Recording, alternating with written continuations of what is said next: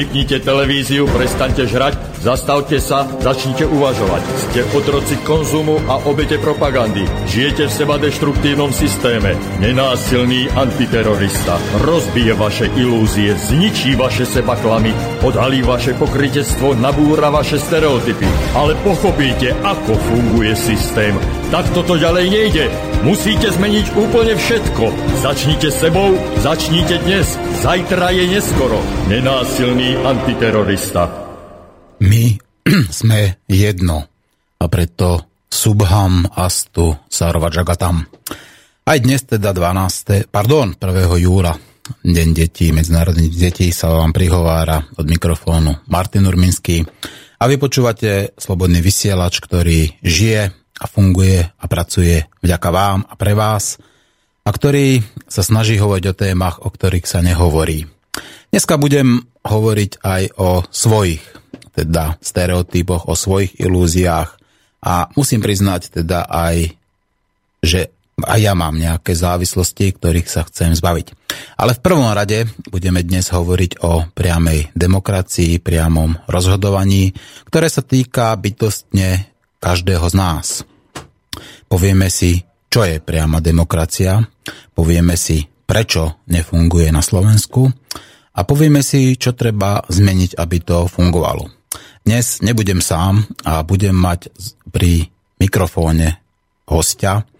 Dá sa povedať, že to bude spolumoderátor, ktorý nie poprvýkrát bude sa vám prihovárať a ktorého mudré slova možno zasiahnu vaše duše. My sme jedno a vždycky jedno budeme. Pokiaľ si to neuvedomíme a pokiaľ budeme sa oddelovať jeden od druhého, nikam to nepovedie.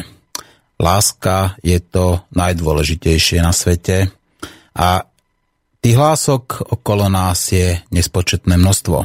Každý človek miluje svojich rodičov, svoje deti, knihy, prírodu alebo miluje svojho partnera. Treba si uvedomiť to, že tá láska nie je v podstate taká plitka, ako sa nám ju snažia vysvetľovať povedzme tie mass media.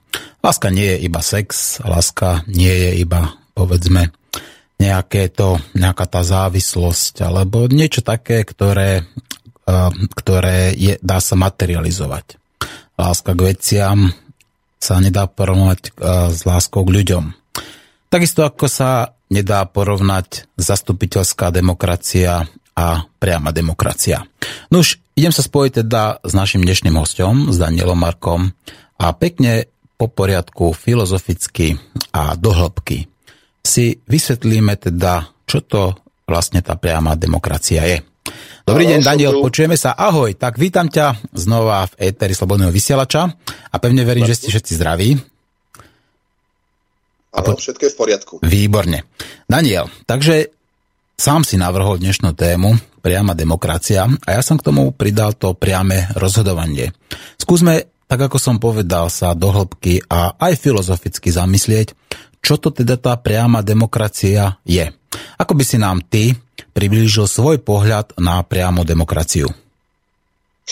No, ja si myslím, že eh, či už eh, to zakrieme slovom alebo názvom priama demokracia, ktorá sa už nejako udomácnila aj u nás, alebo to nazveme priame rozhodovanie alebo prevzatie uh, skutočnej kontroly nad uh, vecami verejnými do vlastných rúk, tak je to najdôležitejší, najrevolučnejší vôbec krok alebo najrevolučnejšia myšlienka uh, 21. storočia podľa mňa, ktorá môže zásadne zmeniť to, ako vyzerá vôbec celý dnešný svet, vrátane uh, globálnej uh, ekonomickej a ekologickej dokonca krízy. A môže nastoliť niečo, čo sme videli zatiaľ iba v sci-fi filmoch a možno v nejakých uh, utopistických víziách. A to je teda spravodlivú spoločnosť podľa možno nejakých New Age konceptov takisto, ktorá by bola pre všetkých, kde by skutočne ľudia mohli byť šťastní a kde by nedostatok a utrpenie nebolo systémovo naprogramované len kvôli tomu, aby boli naplnené nejaké uh, egoistické, mocenské myšlienky jednotlivcov. Mm-hmm. Takže ty hovoríš, že je to revolučná myšlienka a dokonca si tam dal superlatív, to znamená najrevolučnejšia myšlienka. Podľa ja, mňa. Podľa teba, samozrejme. Ja rešpektujem tvoj názor a snažím sa ho samozrejme pochopiť. V čom je táto myšlienka taká revolučná alebo tá najrevolučnejšia? V zásade všetky uh, problémy, ktoré som sa snažil porozumieť za posledných možno 15 rokov, čo sa týmto zaoberám, uh, smerovali k niečomu pri nejakej uh, analýze koreňa problému, k niečomu, čo vlastne sa nazýva zastupiteľská demokracia. A to je vlastne to, že my, občania západného sveta a vôbec aj štátneho zriadenia, fungujeme tak, že delegujeme svoje potreby alebo rozhodovanie o svojich potrebách na niekoho druhého. No a táto myšlienka hovorí o tom, že to treba robiť vlastne presne opačne. Nie je tam o nič zložitejší princíp ako to, že to, čo nefunguje, sa snažíme robiť naopak. To znamená, neodovzdávajme toľko moci e, zastupiteľom a politikom, e, pretože túto moc zneužívajú systematicky a korumpujú ale snažme sa túto moc e, kontrolovať čo najpriamejšie všetkými dostupnými možnými prostriedkami.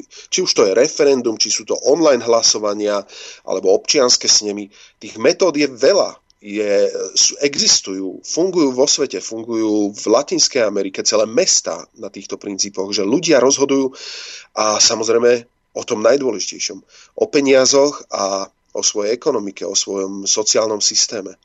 Pretože rozhodovať o banalitách e, nám síce môžu dovoliť, ale pokiaľ my 90% dávok dostávame zo štátnej úrovne a nie z regionálnej, tak mm, síce budeme mať samozprávu alebo budeme sa môcť podielať v dedine na tom, že či budeme mať e, nový chodník alebo novú čističku, ale jednoducho sociálnu správu a zdravotníctvo nám stále budú kinožiť politici a finančné skupiny. Mm-hmm. No, pravdu máš v tom, že tento systém je korupčný, skorumpovaný a že tá korupcia je inherentná. To znamená, je vrodená do tohto systému a že v tomto systéme bude korupcia vždy. Lebo je tak vybudovaný ten systém.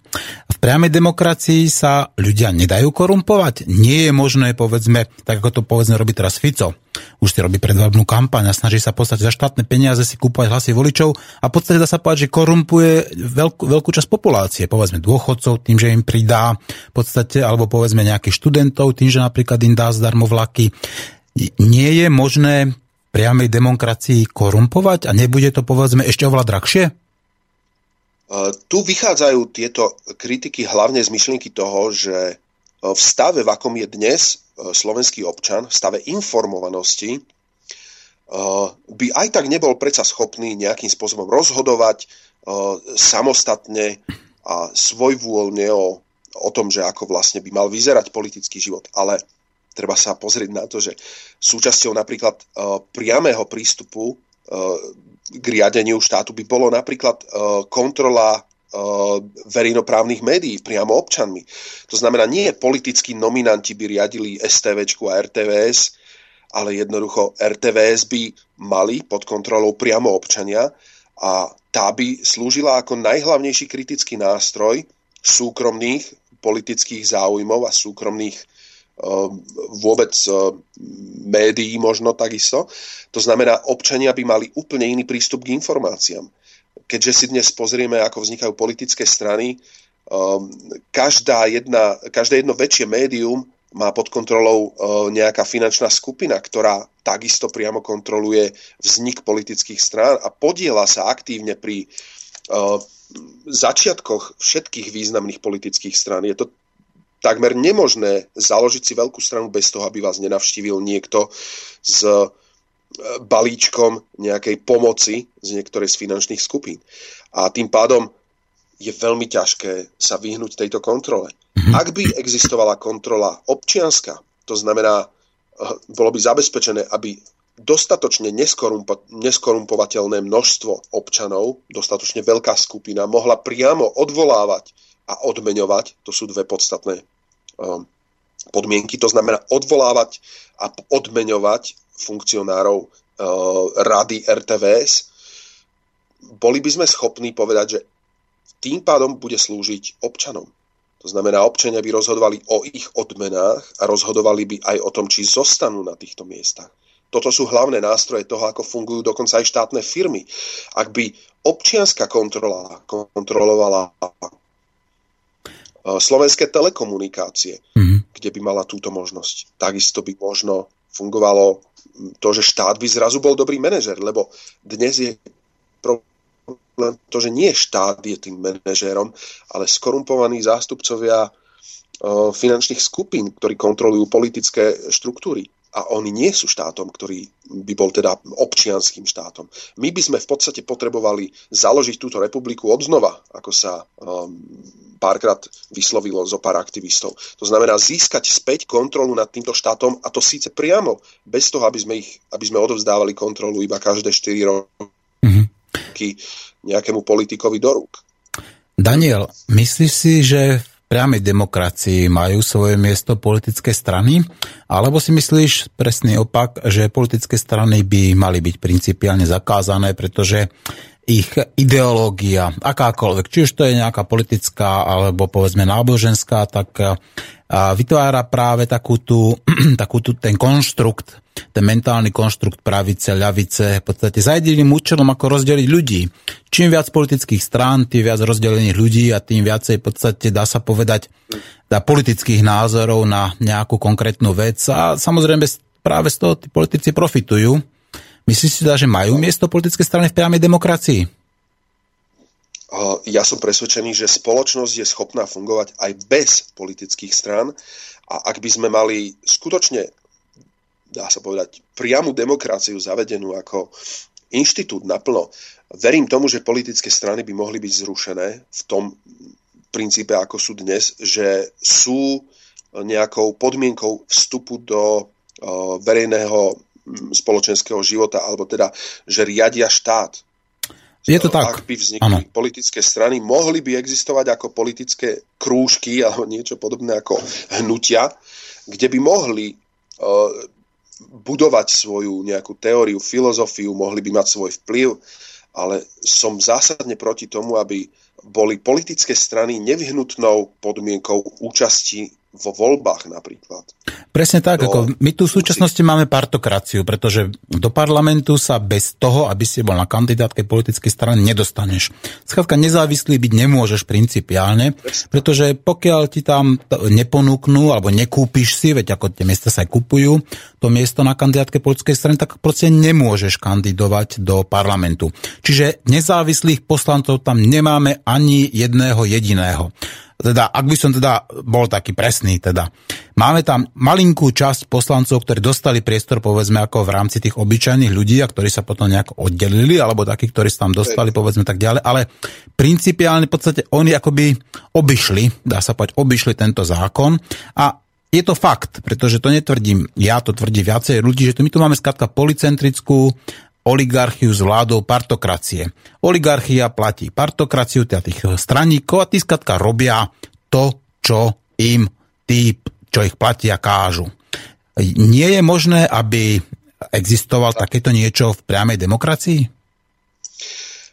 Verím tomu len, že ak chceme vôbec dospieť k nejakej zmene, hovorí sa, že je nutné uh, robiť revolučné zmeny, Súhlas. systémové, Áno. Ale že ešte je tu stále jedna možnosť taká, že by, uh, ako aj teraz funguje uh, strana Priama demokracia, ktorá si hovorí o tom, že je systémovo vytvorená na to, aby zrušila potom ten systém, ak sa dostane do parlamentu.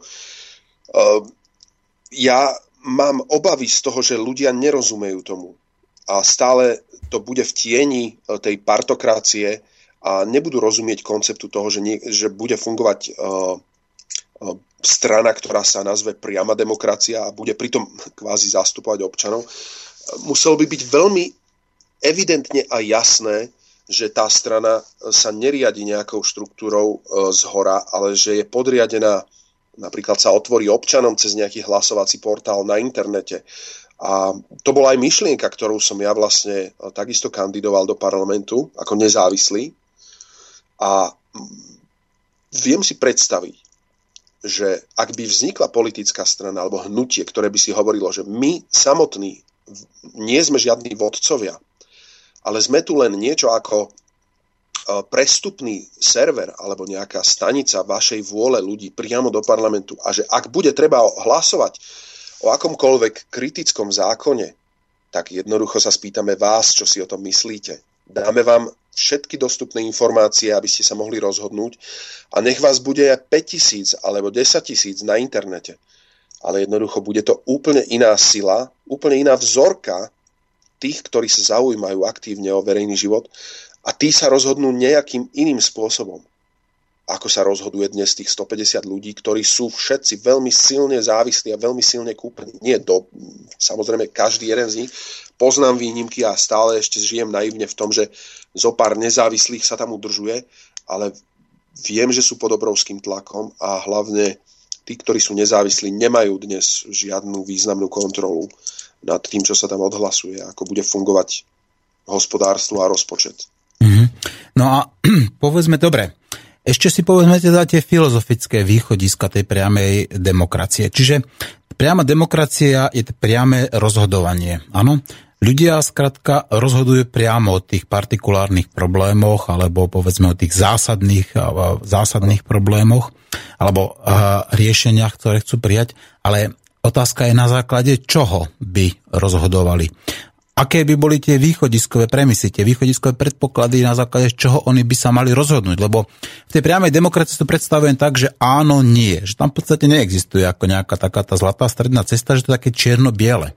Teda, že človek musí povedať áno alebo nie. Povedzme, chcete tu mať, ja neviem, povedzme, chcete byť členom NATO a teraz je otázka áno, nie. Není tam také, povedzme, nie, že, nie, že povedzme, že áno, ale keď na to nebude teroristickou organizáciou, alebo nie, chceme byť neutrálni, ale skladka je to iba áno, nie. A z čoho by teda vychádzali tie základné východiskové predpoklady, na základe ktorých by sa ľudia rozhodovali? No toto áno, nie, to už je len vlastne výsledný uh, rozhodujúci proces, ako je v parlamente. A tam takisto predtým existuje tá šedá zóna, alebo tam, kde sa to vlastne tvorí, uh, ten predmet rozhodnutia, nejaký zákon, legislatíva. A tam vlastne prebieha systém návrhov tých zákonov, alebo systém akýchkoľvek, akýchkoľvek hlasovaní môže ktorýkoľvek poslanec alebo takisto vláda navrhnúť.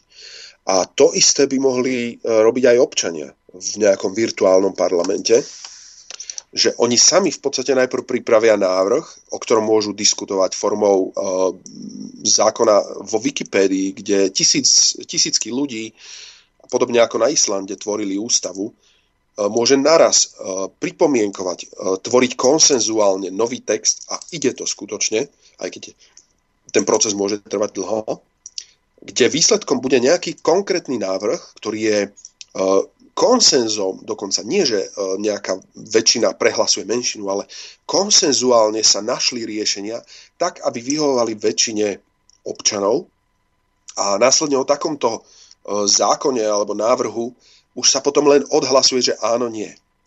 Ale ešte raz filozofickou podstatou toho je to, že my občania, pokiaľ by sme mali dostatočné e, informácie, ktoré by boli zo všetkých strán, to znamená, neverím tomu, že sú všetky úplne dokonale nezávislé informácie. Vždy je ovplyvnená tým, kto ju komunikuje, tú správu, už len tým, že uh, aký tón hlasu zvolí v správach, alebo uh, aké slova, akým spôsobom radí uh, do sekvencií tieto informácie. Už tým môže manipulovať.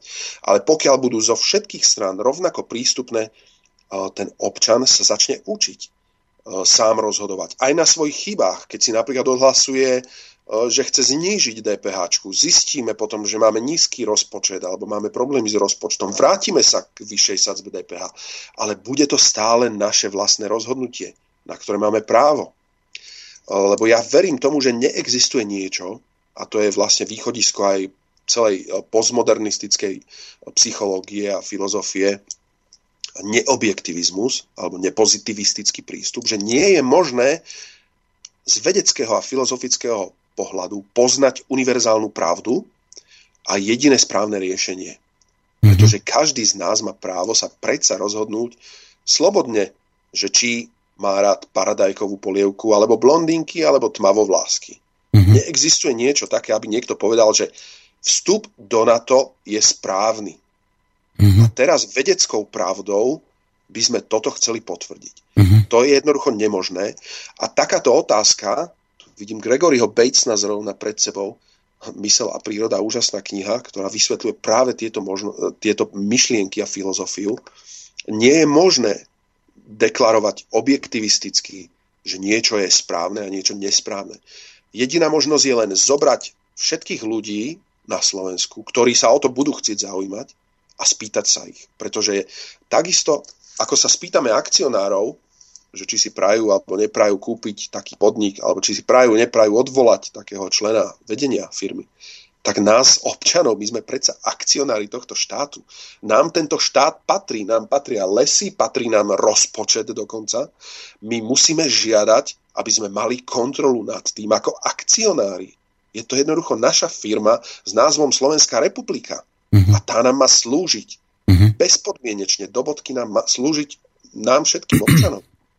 No, faktom je to, že ten štát, alebo tí naši zástupcovia, ktorí potom tvoria štát, si privlastnili monopol na násilie. Ale nechcem hovoriť o tom monopol na násilie, chcem hovoriť o takých úskaliach, ktoré tam ja už teraz vidím. A ty si hovoril o nejakom vedeckom poznaní, na základe ktorého by sa ľudia mali rozhodovať. A ja ti dám takú otázku, čo keď, a vieme o tom, že to tak je, aj to vedecké poznanie je skorumpované, veď vedci robia výskumy účelovo za peniaze, často iba kvôli tomu, aby maximalizovali zisk, alebo aby potvrdili v podstate často už chybné východiskové predpoklady. Veď v tých reláciách, ktoré sa týkali napríklad LGBTI, tak eh, tá, tá psychologická analýza, ktorú robil pán doktor Marman, tak to krásne nám vysvetľuje proste, akým spôsobom bolo účelovo manipulované celá táto agenda. Prečo táto genderová ideológia je proste ktorá síce má tam ako tie vedecky potvrdené fakty, ale už tie sú zmanipulované samotnými vedcami. Ako sa máme rozhodovať priamo, správne, na základe zmanipulovaných vedeckých faktov? To je jedna otázka. A potom druhá otázka je, a to ti dá taký ten obyčajný človek, že ako sa napríklad by mali ľudia rozhodnúť, keď povedzme by mali hovoriť o výstavbe nejakej jadrovej elektrárne. Že či zvoliť povedať VVR, ako či vodov vzduchov chladený reaktor napríklad, alebo nejaký nový, moderný, ja nechcem povedať, že ľahký ako jaderný reaktor, ale proste na nejakom inom princípe.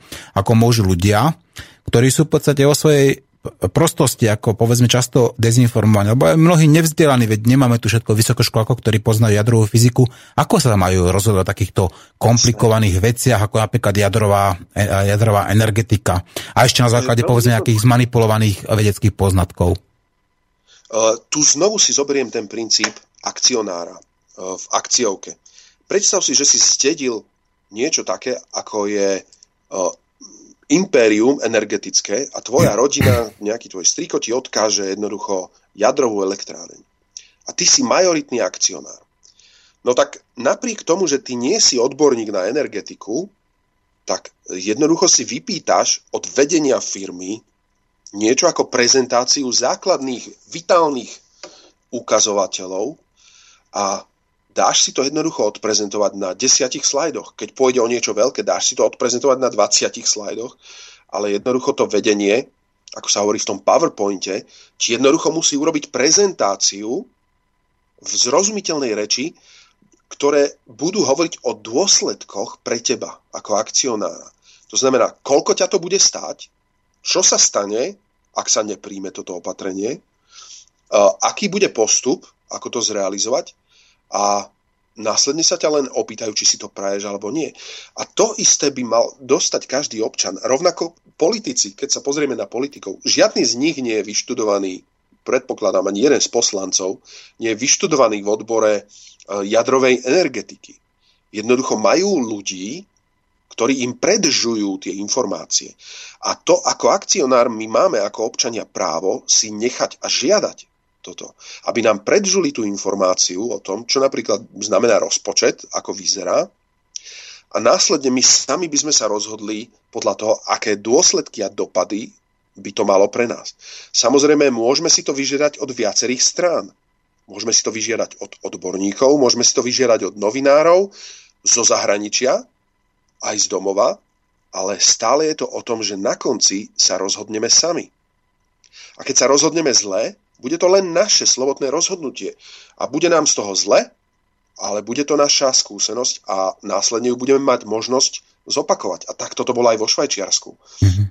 Keď sme sa o tom rozprávali uh, s ľuďmi, ktorí boli zo Švajčiarska, ako funguje u nich uh, priama demokracia. No jednoducho tam sa tí ľudia postupne za tie 10 ročia dos, dostali k zodpovednosti takým spôsobom, že oni jednoducho si neodhlasujú niečo, čo by bolo napríklad nezodpovedné, e, napríklad zvýšiť e, dovolenku o týždeň. Čo by si každý z nás povedal, že to je, keď sa spýtame verejnosti, či chcú viac dovolenky, tak všetci povedia áno. Ale jednoducho v tom Švajčiarsku prešli vývojom už tých pokusov a omylov tí občania k tomu, že oni majú tú zodpovednosť nad tým svojim rozpočtom takú, že vedia, že by to malo negatívny dopad, vedia počúvať tých odborníkov a vedia si vybrať správne zdroje, e, pretože si takisto pravdepodobne majú dostatočne ne, neskorumpované a vedia sa rozhodnúť sami.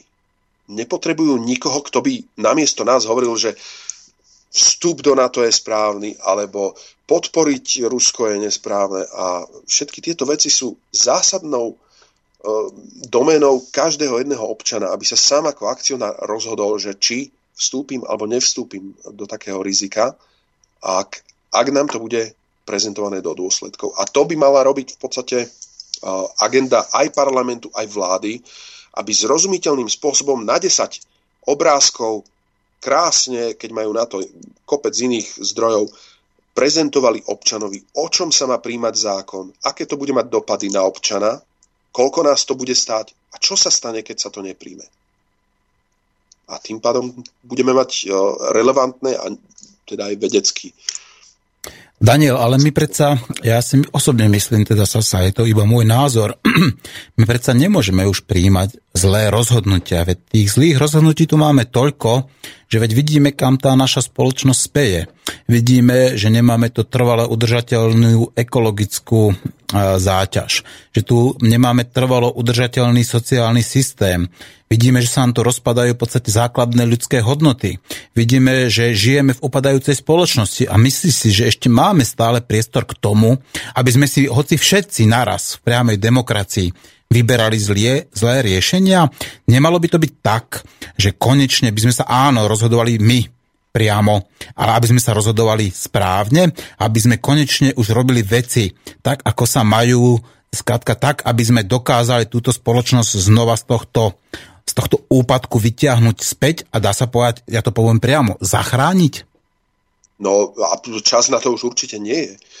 Len ja by som to znovu nazval nie správne a nesprávne, pretože podľa politikov a možno podľa pravicových politikov sú niektoré rozhodnutia správne, a dôležité, napríklad, aby ľudia trpeli, aby keď nemajú peniaze, umierali od mhm. hladu. Aby sme dávali Ale... peniaze na vojnu a na zbrojenie, miesto toho, aby sme ich dávali, povedzme, Ale... deťom na vzdelanie, alebo povedzme mamičkám k tomu, aby mohli spokojne žiť, povedzme, a aby sa mohli starať o svoje deti, že? Napríklad. Ale aby sme si kupovali nejaké drahé tendre, v podstate na nejaké mýto napríklad, alebo nejaké tie počítačové softvéry, ktoré v podstate potrebujú kvôli daniam a kvôli ja neviem čomu všetkému. Skladka, aby sme skladka skrátka robili veci inak, ako, by sme, ako v skutočnosti potrebujeme? No, ja by som to nazval ani nie, že nesprávne rozhodnutia, ale sú to rozhodnutia, že občianské a neobčianské, ktoré uh, sú v súlade s vôľou občana a ktoré nie sú v súlade s vôľou občana. A takýchto rozhodnutí sa deje extrémne veľa. Aj čo sa týka rozhodovania o peniazoch, pretože tam to začína, končí v podstate na ministerstvách, uh, aj v rozpočte, Jednoducho občania musia dostať možnosť sa vyjadra, vyjadriť sami za seba, či si myslia, že je e, potrebné každý rok sa zadlžiť sume 5 e, miliárd e, eur. To znamená, že my si berieme na sekeru, na nás, na občanov, berie minister financí a povie to, že emisia dlhopisov sa to nazve, mm-hmm. ale v zásade je to požičia na papulu v mm-hmm. náš jednoducho v náš neprospech pre nás mm-hmm. občanov požičia takúto sumu. Mm-hmm. A to len z toho dôvodu, že jednoducho má to dovolené mm-hmm. mať deficit štátneho rozpočtu. A tak je to mm-hmm. v mhm. každej západnej krajine. A vieme vôbec, akože komu sme dlžní, alebo od koho si požičiavame? Ako nie je to v podstate zasa iba taká nejaká nová forma, dá sa povedať, ako našich záväzkov, prostredníctvom, ktorí nás potom ovládajú? Vieme teda, komu ako Slovenská republika drží? Eh, je to veľmi ťažko dostupná informácia. Eh, Národná banka Slovenska, alebo teda eh, agentúra pre dlh, tieto informácie nemá úplne verejne dostupné. Veľmi ťažko sa k ním dostáva. Raz som sa k ním dostal na v nejakom článku a bol som zhrozený, keď som zistil, že vlastne Slovenská republika si z rozhodnutia ministrov financií a každá, takmer každý štát musí požičiavať od súkromných komerčných bank. Je minimálna možnosť toho, aby sme si požičali od Európskej centrálnej banky priamo. To znamená, Európska centrálna banka nie, nemôže priamo požičať, alebo teda kúpiť dlhopisy krajín. To je niečo, čo vlastne priamo zabezpečuje to, že my musíme ísť do obrovských svetových bank, ako Slovenská republika, minister financí, a musí sa upísať súkromníkom, ktorí vlastne dokonca vytvoria tieto peniaze z ničoho. To znamená, oligarchia svetová to má zariadené tak, že Európska centrálna banka vo svojom štatúte cez politické správne konexie má zakázané priamo e, skupovať dlhopisy krajín a tým pádom vlastne ako tak ešte by sme to mali pod kontrolou, pokiaľ by Európska centrálna banka patrila štátom suverenným a svojprávnym. Takže problém je v tom, že už ani toto neplatí. To znamená, súkromné banky vyrábajú peniaze z ničoho, to znamená, vytvoria úver, ktorý e, je vytvorený účtovne, nemusia ho mať krytý viac ako 5, prípadne nejakých 10% podľa toho, ako im dopadli crash testy. A tieto peniaze následne my musíme splácať s neuveriteľnými úrokmi, ktoré sa pohybujú niekedy eh, medzi 5 až 10 percentami, podľa toho, mm-hmm. aké, akom zrovna ratingu je daná krajina. Mm-hmm. A takýto úver dostane ktorýkoľvek občan. Jak je možné, že krajina celá, ktorá ručí svojim majetkom, dostáva takéto obrovské uh, uh, percentá. Mm-hmm. Čiže celé Slovensko, celá, celá naša krajina drží nejakým súkromným bankám peniaze. To znamená, že e, Znamená to teda, že aj v tej priamej demokracii by takéto niečo bolo?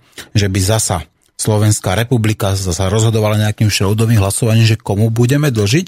Alebo myslíš si, že v rámci priamej demokracie by sa povedzme odstránili politické strany a zároveň by sa povedzme aj reformoval, nazveme to teda takto, že reformoval ten bankový systém?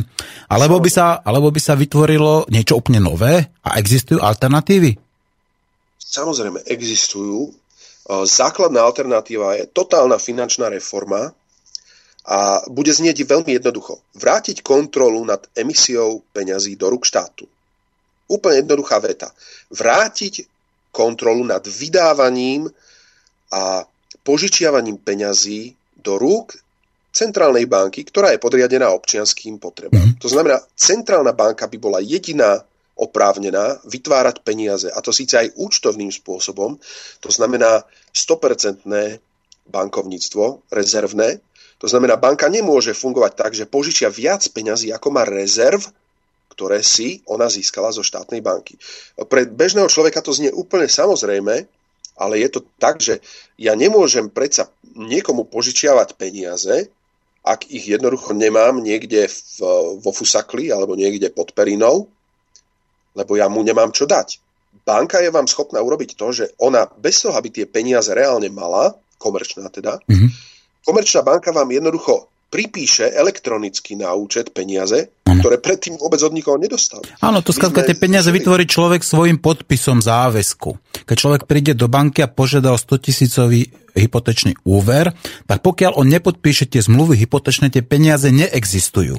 Neexistujú. Áno, on človek sa podpíše, vytvorí záväzok a banka na základe tohto podpisu vytvorí skrátka peniaze, ktoré hodí samozrejme si do účtovníctva, hodí to do systému, naťuká to do počítačov, ako potom ich samozrejme po, počas za pár dní prevedie povedzme tomu človeku, ale s tým, že okamžite ako si ich dá do účtovníctva, okamžite ako si ich dá povedzme od tých elektronickej podoby, tak už na ne plynú úroky. Čiže ten človek, ten jednotlivý občan svojim podpisom, svojim záväzkom vytvoril peniaze zo vzduchu, ktoré banka skrátka potom jednoznačne akože si pripísala a začala mu to automaticky úročiť, že ten človek vytvoril pre banku peniaze, áno, ktoré potom musí 30 rokov povedzme splácať.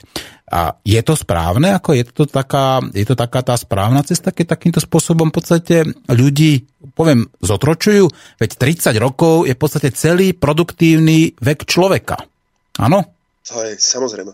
Toto je e, zásadný a úplne základný e, nástroj e, svetovej bankovej oligarchie, akým ovláda dnešný svet. To znamená, má právo vytvárať peniaze z ničoho v súkromnej sfére.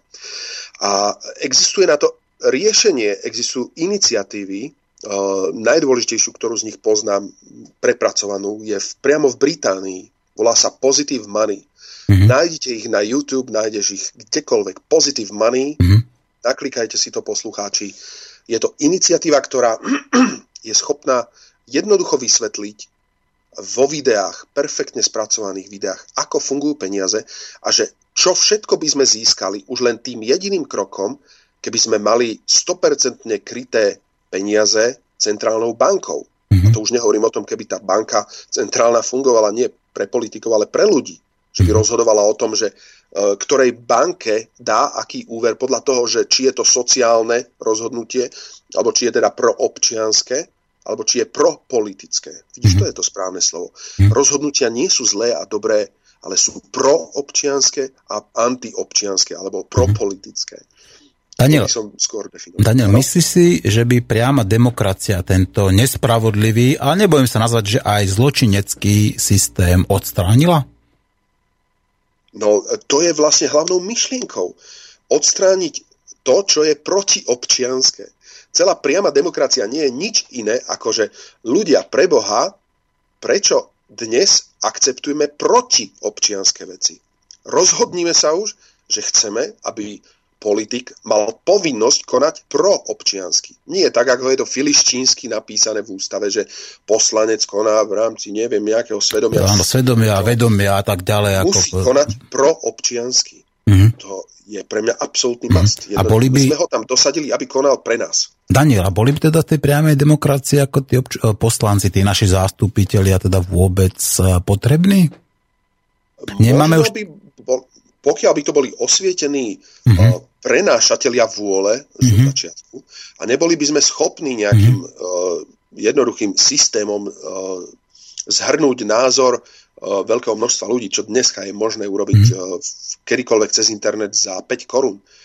10 tisíc ľudí sa môže, môže debatovať a vyjadriť sa v priebehu troch týždňov o akomkoľvek zložitom návrhu a vytvoriť dokonca crowdsourcing, čo je teda, že obrovský crowd, uh, obrovská tlupa ľudí je schopná naraz písať zákon. Tisíce ľudí sú schopní robiť na jednom dokumente. No, takto funguje Wikipedia, najväčšia encyklopédia na svete. Niekoľko tisíc ľudí píše naraz článok už niekoľko rokov a vy sa stále pozeráte na jeho, jeho konsenzuálnu podobu. Mm-hmm. To znamená, takto by sme mohli vytvoriť názor a skontrolovať to, že čo si vlastne ľudia prajú bez politikov. Mm-hmm. No Neviem, a, na čo je tam nutný ten človek. A myslíš si, že povedzme v prípade, teda, že by sa nejakou formou teda zachovala ako tá zastupiteľská demokracia, že by tam v podstate neboli také nejaké tie štvoročné obdobia, že každé 4 roky by sme tam volili nejakých zástupcov, ale povedzme, bol by ten človek zvolený a pokiaľ by pracoval ako dobre a v prospech občanov a ľudia by ho hodnotili dobre, tak by tam skrátka bol. A kľudne by tam malo byť aj 20 rokov, keby ten človek si to zaslúžil s tým samozrejme, že by bol kedykoľvek odvolateľný. Že by skrátka, keď spraví nejaký kiks, nejaká korupcie alebo skrátka nejaké fópa, ktoré sa mu preukáže, tak skrátka ide okamžite preč. Ale s tým teda, že keď pracuje poctivo, čestne v prospech občanov, tak ani neprechádza ďalšími volebnými obdobiami, ale skrátka tam pracuje, pracuje s tým, že samozrejme dostane teda aj dlhší priestor. Veď vieme, že e, tá naša spoločnosť, aj príroda sa predsa nevyvíja v nejakých štvoročných cykloch, ale mnohé tie e, cykly, ktoré tu máme, či už tie sociálne, alebo aj tie prírodné, biologické, tak sú dlhodobejšie. My predsa musíme rozmýšľať nie len na 4 roky, ale mali by sme rozmýšľať na, nie na 40 rokov, ale na 400 rokov dopredu. Tak je to správne. Či milím sa? Samozrejme. Veď práve o to ide pre tých proobčianských rozhodnutiach, že niektoré z nich sú neziskové.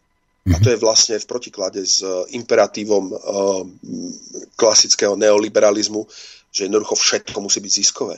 To je hrozné, keď ja som počul uh, zástupcu veľkej nemenovanej finančnej skupiny rozprávať o tom, že oni idú učiť Rakúšakov, ako robiť biznis.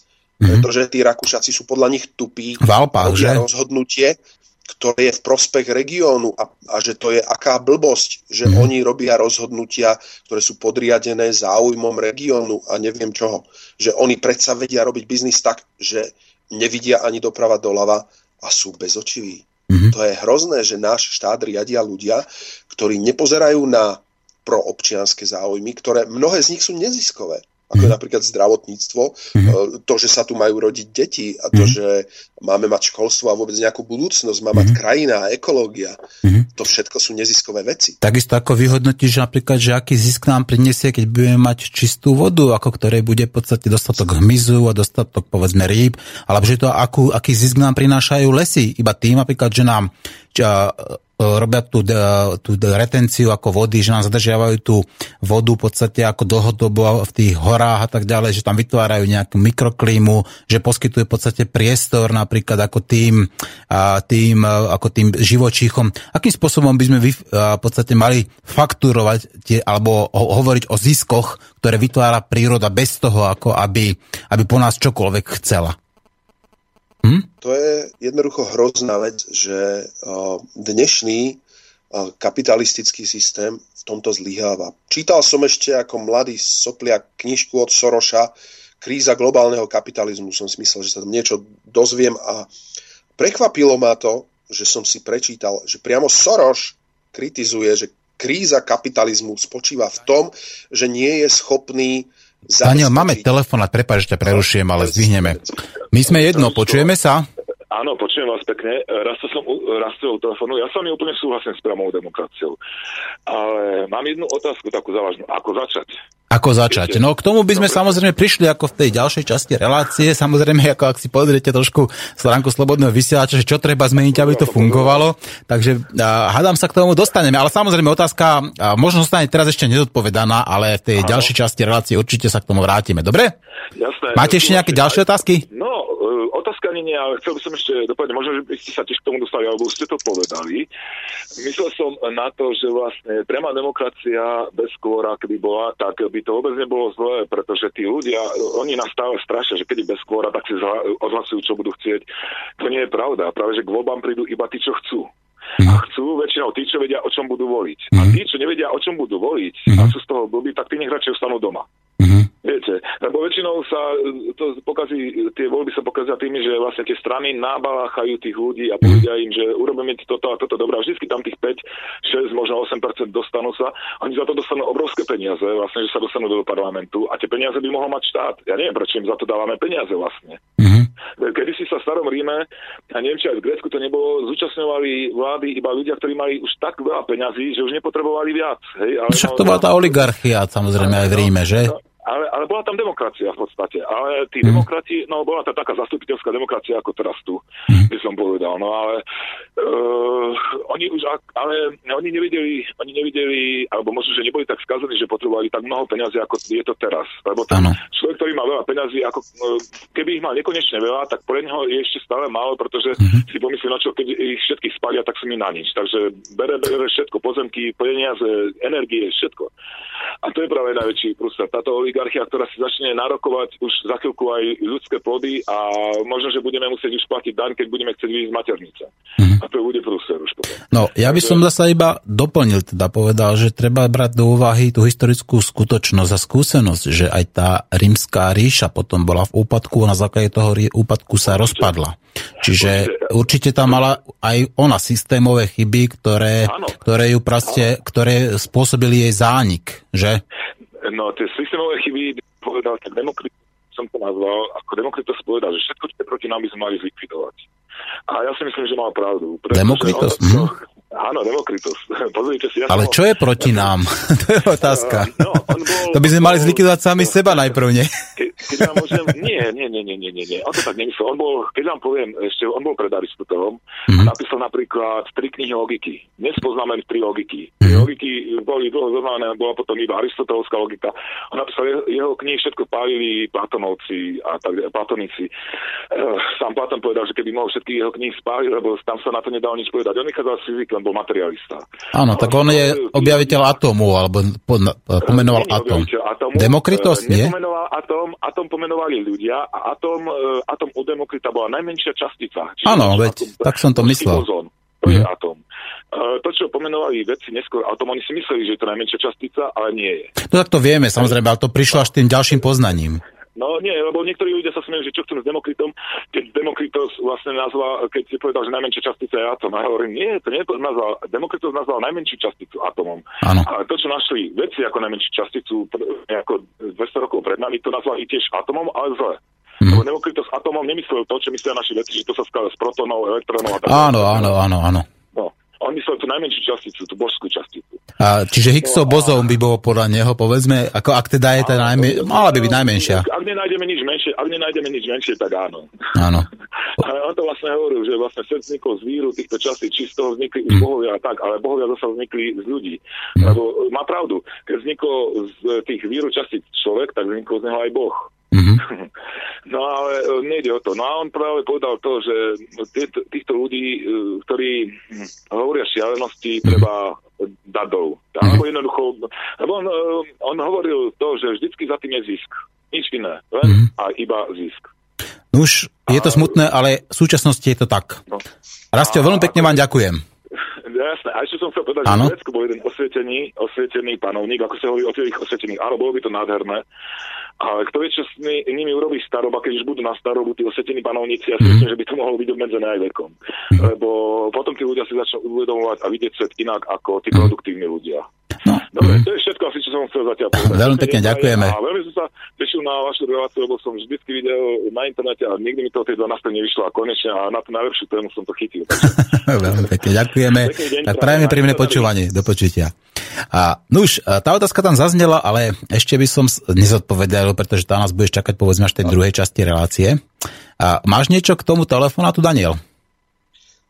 Jednu podstatnú vec len, budeme hovoriť samozrejme o možnostiach, ako sa to dá, ako začať, ale vrátil by som sa k tomu, že jednoduché otázky. Či si ľudia myslia, že je jednoduchšie skorumpovať 150 poslancov, ktorým jednoducho je nejako, nejakým spôsobom zaplatené, aby urobili protiobčianské rozhodnutie, alebo je vôbec možné nejakým spôsobom skorumpovať, ak to nebude priamo klánstvo, 15 tisíc alebo 150 tisíc občanov, ktorí sami rozhodnú o tom, že príjmú rozhodnutie, ktorý bude proti ním. Ja som presvedčený o tom, ako to aj e, teraz posluchač povedal, že nám by stačilo jednoducho prestať akceptovať protiobčianské rozhodnutia, ktoré jednoducho sú iba v tomto momente teraz, by som povedal, že nechcem. To je napríklad taká vec, jak s tou vodou, že ste za to, aby voda bola štát, aby bola jednoducho majetkom všetkých nás a nedala sa kupovať. Voda nemôže byť majetkom. Ja by som to povedal takto, že voda predsa nemôže byť majetkom. Samozrejme. Čo ako... Lebo volia, lebo to sú drobnosti. V, hmm. Máme to v ústave, ale jednoducho, keby sa jednoducho teraz všetkých nás ľudí spýtali, ste za to, aby bolo obmedzené vlastníctvo pôdy na nejaké maximum, ale takisto bolo len určené ako doživotne a aby pôda bola pridelovaná každému kto by ju potreboval, pretože je súčasťou republiky. Ale v zásade ste za to, aby pôda a prírodné zdroje, zdroje boli nescudziteľné a boli verejné, tak ľudia sa sami rozhodnú podľa toho, ako to cítia. A to nie je otázka odborná. To sú všetko otázky svedomia a svetonázoru, filozofie a postoja. Tak ako akcionár firmy sám sa rozhodnem, či to chcem alebo nie. A tých 150 poslancov to nikdy za nás nebude robiť, pretože sa nás nepýtajú, ako si to prajeme. Mm-hmm. To je základný problém. Mm-hmm. No, Poďme ďalej, ale skôr než sa posunieme teda v, tom, v tej otázke, že prečo to na Slovensku nefunguje, tak aby som si dovolil prerušiť ťa trošku a no. spravíme si také nejaké krátke hudobné okienko a potom budeme pokračovať a zároveň, prosím ťa, zostan na linke, áno? Zostan. A veľmi rád by som vyzval poslucháčov teda, aby telefonovali v tej druhej hodine pokojne a dávali otázky alebo aj svoje pripomienky, kritické názory, aby skladka sa vyjadrili k tejto téme priama demokracia. No alebo teda napísali nám na ten náš notoricky známy e-mail, ktorý ja nebudem už opakovať, veď som už hovoril toľkokrát, že by ste ho mali hadám vidieť na spameť. A, a zatiaľ si vypočujte Lucii a dotknú sa ohne. Tú pesničku som hral tuším aj minulý týždeň, ale niekedy býva aktuálnejšia a práve možno v tomto období je taká aktuálna. Niekedy sa dotýkam toho ohňa až príliš a nespálim sa. Pretože Budha povedal, buď slnkom a nespál sa. rozpadlým.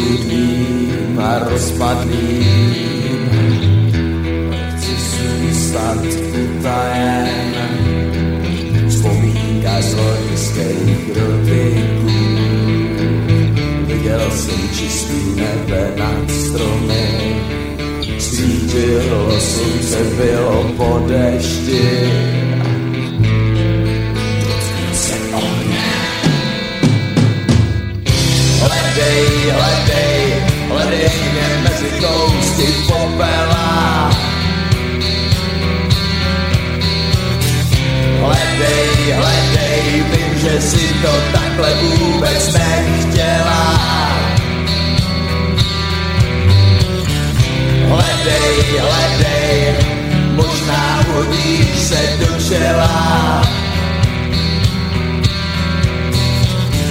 Hledej, hledej mě, mezi kousky popela. Po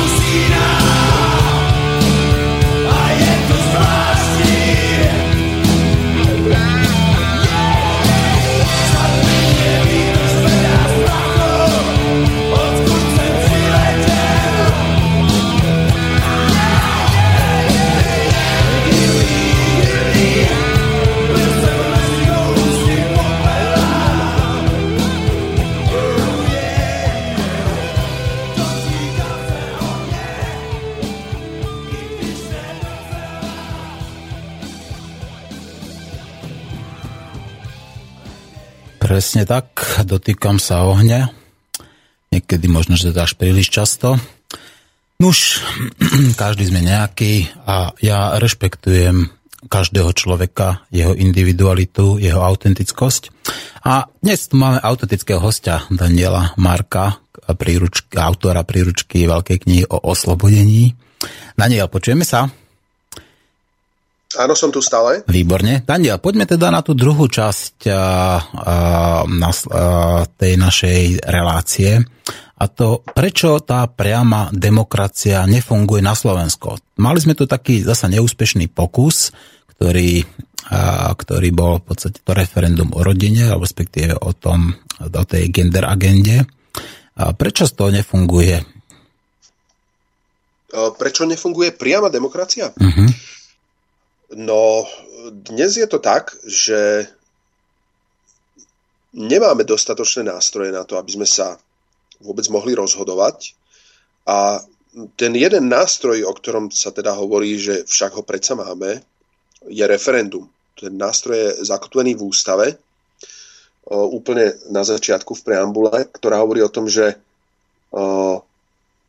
občan sa rozhoduje sám za seba alebo prostredníctvom e, svojho zástupcu. No a e, toho svojho zástupcu e, to sme v podstate rozvinuli do parlamentnej demokracie. To znamená, dnes to funguje perfektne, že rozhodujeme sa prostredníctvom zástupcov, to znamená volených poslancov s mandátom, ktorí 4 roky si robia, čo chcú potom. A nejako sme zabudli na to, že aj v tej ústave dokonca to tam máme, že sa rozhodujeme priamo je to tam, naozaj si pozrite ústavu. Občan sa rozhoduje buď priamo, alebo to druhé horšie riešenie. No a žiaľ to priamo dnes je akože umožnené iba formou referenda. A toto referendum je spravené tak, že keď nám nepríde dosť ľudí, tak je neplatné. No a hovorí sa ako z politických teda príčin je to tak, že jednoducho, aby sa uchránila nejaká minorita alebo nejaká skupina, keby niekto chcel rozhodovať o niečom nezmyselnom a bolo by to e, v rozpore s záujmami nejakej menšej skupiny. To znamená, že musí byť dostatočne veľká skupina na to, aby sme sa rozhodli napríklad o tom, že e, zmeníme sociálne pravidlá pre Rómov, tak, že nebudú rovnaké ako pre ostatných občanov. To je teda otázka, že kto je neróm a kto je Róm. No. A teraz toto sa celé boja, že by mohlo byť rizikom, že keby sa povedzme 10 e, tisíc nejakých neofašistov, neonacistov alebo niekoho, kto by chcel im potlačiť základné ľudské práva, rozhodol, že chce, tak si zvolá takto referendum a prišlo by tam 5 tisíc nejakých neonacistov a tých 5000 neonacistov by si to odhlasovali a jednoducho by to prešlo a platilo pre zvyšok 6 miliónov Slovákov. Alebo 5,4, koľko nás je. No a túto vec najčastejšie tým argumentujú tí, ktorí hovoria o obmedzení kvóra toho referenda, to znamená, to je minimum potrebných účast, zúčastnených. A vôbec sa nepozerajú na to, že vo svete existujú bezkôrové referendá vo Švajčiarsku a kdekoľvek inde, kde jednoducho, ak funguje prirodzený uh, regulačný mechanizmus, ak sa ide rozhodovať o nejakej skupine, ktorá má byť uh, dotknutá, to znamená, niekto by sa chcel dotknúť práv Rómov, tak verte tomu, že všetci Rómovia sa zaktivizujú a pôjdu zahlasovať proti tomu nezmyslu. Ak niekto bude chcieť zahlasovať za... Uh, Rasistické zákony napríklad, áno?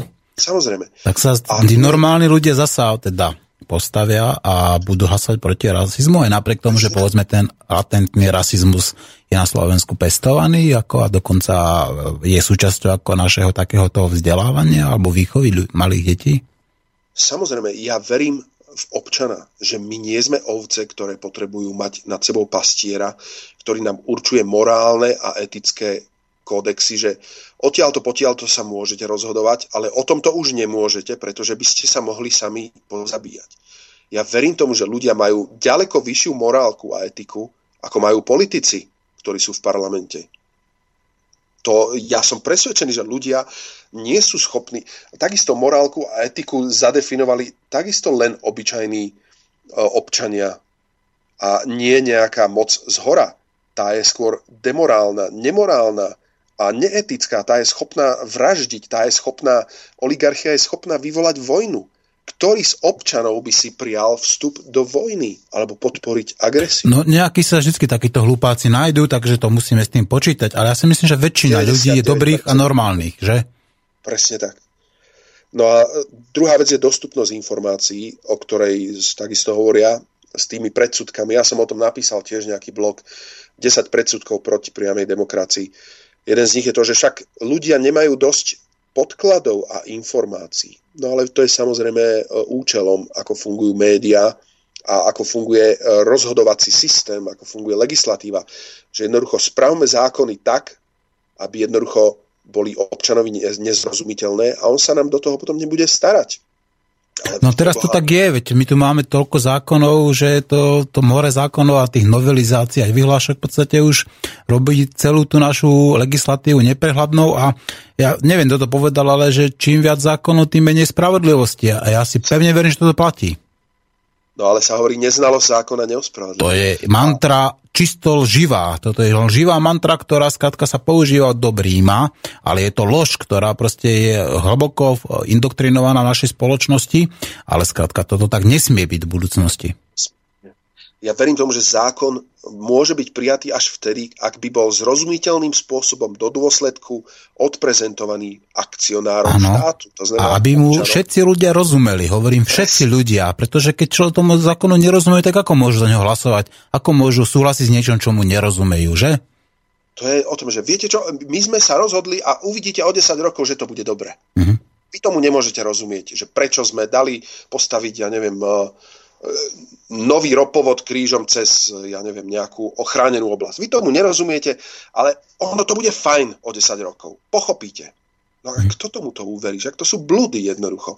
Ja znovu by som sa vrátil k filozofii, absolútnym základom, a to je neobjektivizmus.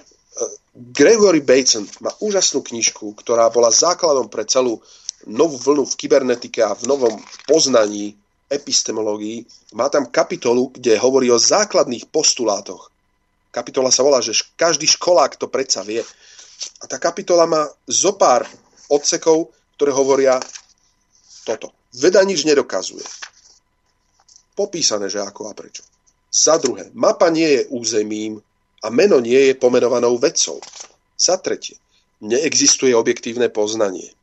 Za štvrté, proces vytvárania obrazu je nevedomý a tak ďalej. A v tejto útlej knižočke si je človek schopný prejsť základné myšlienky a vyjde mu z toho základný nezmysel toho, že pre Boha politici nám klamú, že robia správne rozhodnutia. Oni robia rozhodnutia podľa ich potrieb. Vždy to tak bolo a vždy to tak bude. Neexistuje niečo ako univerzálne správne a dobré rozhodnutie a z toho jednoznačne vyplýva, že jediné, čo existuje, je buď vôľa občanov a proobčianské rozhodnutie, alebo rozhodnutie, ktoré je podľa potrieb a vôle nejakej inej malej skupiny. Nič medzi tým. Tak to aspoň vyzerá z pohľadu najmodernejšej eh, vedeckej disciplíny, ktorá funguje v tom, ak by sa zaoberá tým, ako vôbec funguje ľudské poznanie, epistemológia alebo gnozeológia. Mm-hmm. Ako vlastne vôbec vieme poznať, čo je dobré a čo je zlé. Veda nič nedokazuje. Neexistuje objektívne poznanie. Bodka. Mm-hmm. No. Ťažké? No, uh, áno. áno, je to ťažké. A poďme sa teda vrátiť k tomu, že prečo tá priama demokracia na Slovensku nefunguje. Už si povedal všetky dôvody, prečo tá demokracia nefunguje? Um, no, som sa asi rozohnil. Som išiel hlbšie. Základ, prečo nefunguje, um, je jednoducho egoizmus zo pár ľudí, e, ktorí uverili tomu, že mhm. sú múdrejší mm-hmm. a že jednoducho my sme ovce, ktoré nemajú mať právo rozhodovať a ktoré môžu ohroziť same seba mm-hmm. a samozrejme ohrozia ich záujmy, v prvom rade ich majetky a tak ďalej. A vôbec tomu, a nechápu súvislosti, a však teda ten svet je zložitý, geopolitika a tak ďalej, že čo my môžeme tu vyskakovať, my sme aj tak musíme držať hubu a krok, lebo nám urobia krížom cez Slovensko čiaru a povedia, toto bude Polska, toto bude Maďarská zvyšok. Ja som presvedčený, že my máme stále ľudí, ktorí neveria tomu, že občania majú právo rozhodovať sami o sebe a za ďalšie nevyhovuje im to. Je to egoisticky veľmi jednoduché, dokonca aj lavicoví politici,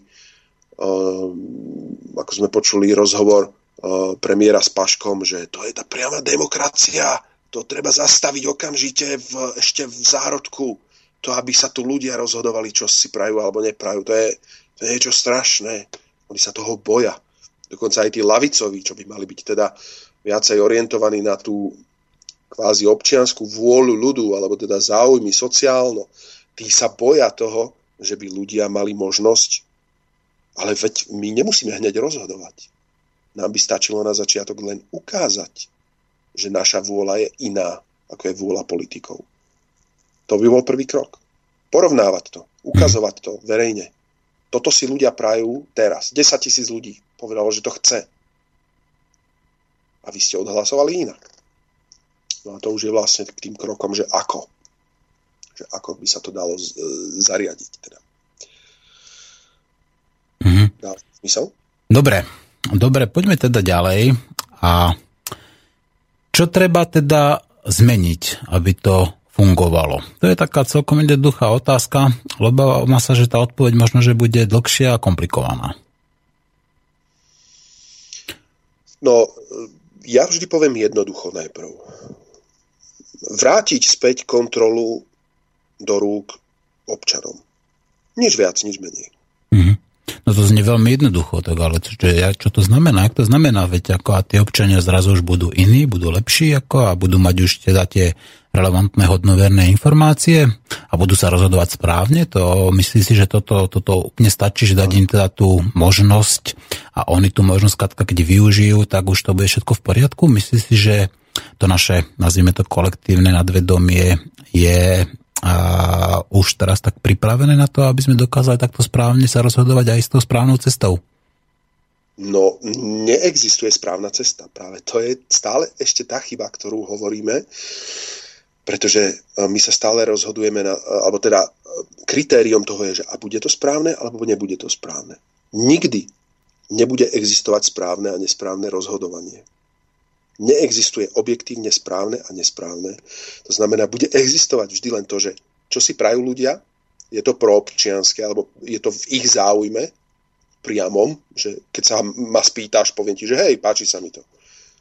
Alebo je to proti môjmu záujmu.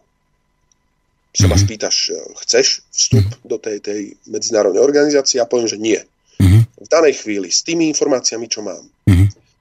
A verím tomu, že ak sa vráti kontrola späť do rúk občanom, tak sa zmení zároveň aj prírodzenou evolúciou to, že budeme mať spätnú väzbu, ak budeme robiť zlé rozhodnutia, budeme mať možnosť k lepším informáciám pristupovať.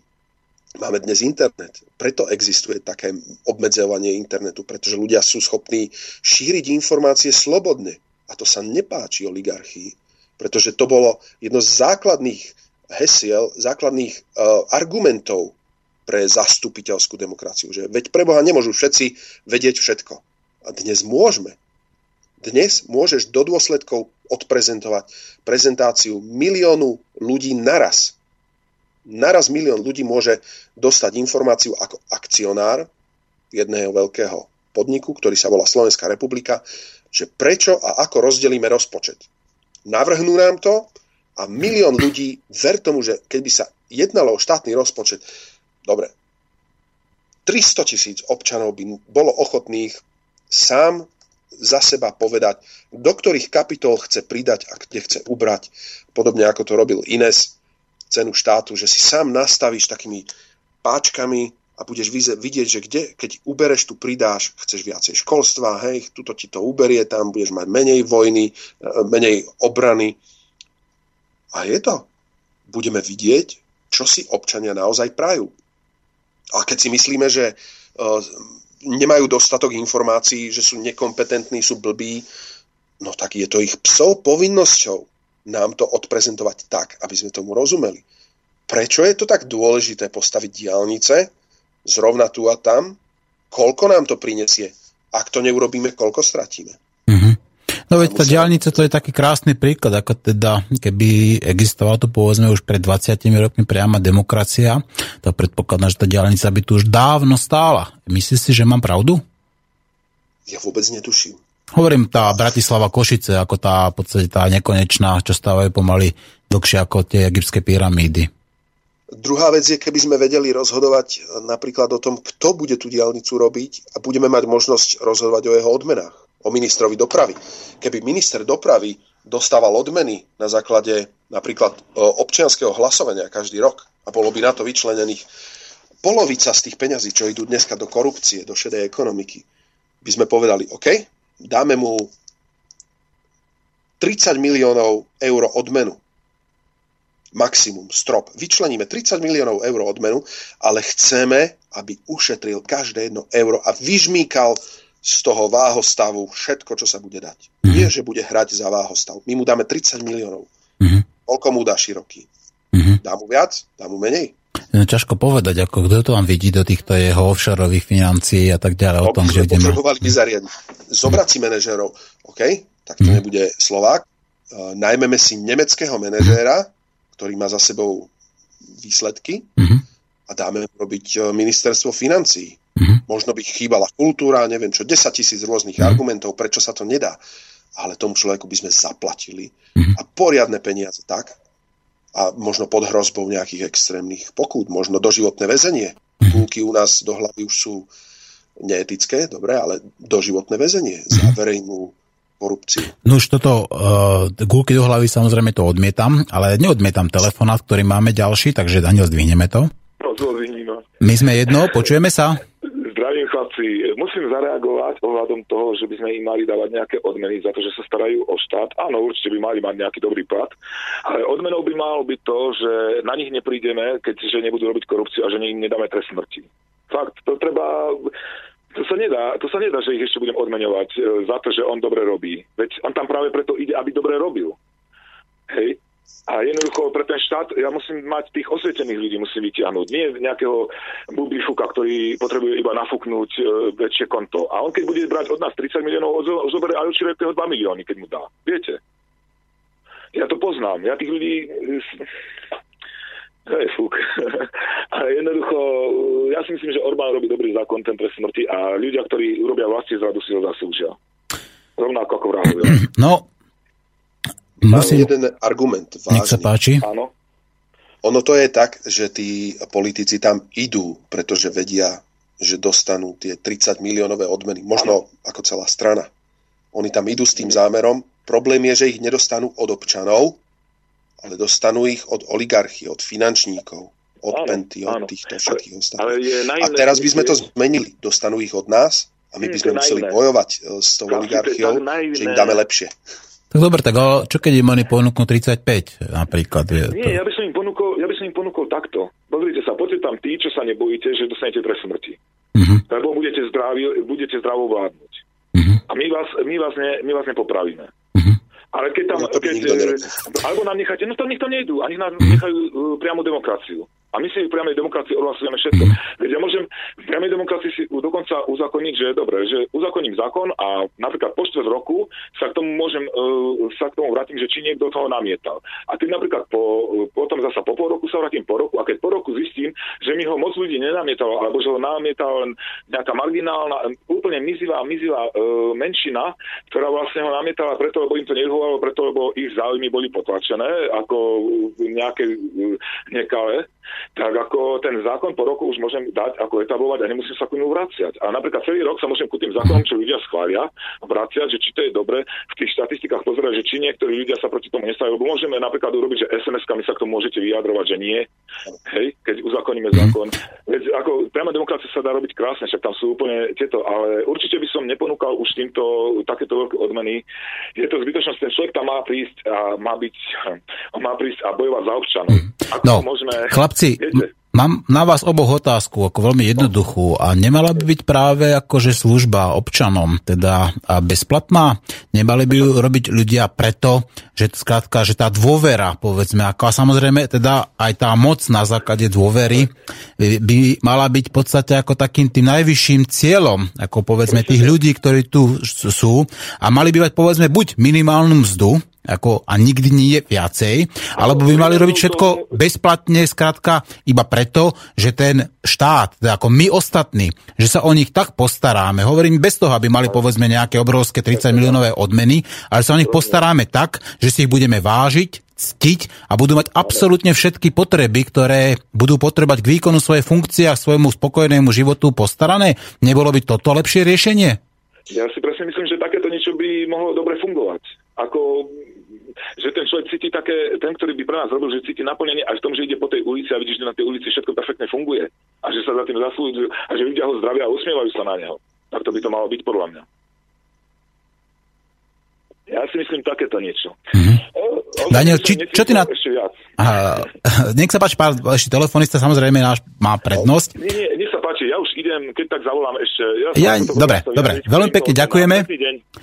Ahoj. Daniel, čo ty hovoríš na ten taký ten, tú ideu, tú myšlienku, to kvantum, teda, že by práve tí e, naši zastupitelia mali robiť bezplatne, alebo teda za minimálnu mzdu, s tým teda, že by sa samozrejme spoločnosť, veď tí ľudia o nich postarali tak, aby mali všetky svoje nielen základné potreby, ale aj povedzme aj všetky svoje podmienky k tej svojej práci zabezpečené povedzme tak transparentne, otvorene, jasne tak, aby skratka pracovať mohli a aby tá práca pre nás bola skutočne zmysluplná a bola byť cťou, že by mohli takýmto spôsobom pracovať. No, toto je idealistická myšlienka, ano. je krásna a e, tá by znela ako odpoveď na to, že ako by sme si to predstavovali v, v ideálnej spoločnosti, alebo teda v takej utopistickej. Ale my sme tu mali otázku, že ako sa k tomu dopracovať. A to už je niečo, čo už vyžaduje stratégiu a stále sa pozerám na to, že stratégia je niečo, čo berie do úvahy akoby uh, dané možnosti a nejaký uh, spôsob, ako sa k tomu dostať realistickými krokmi.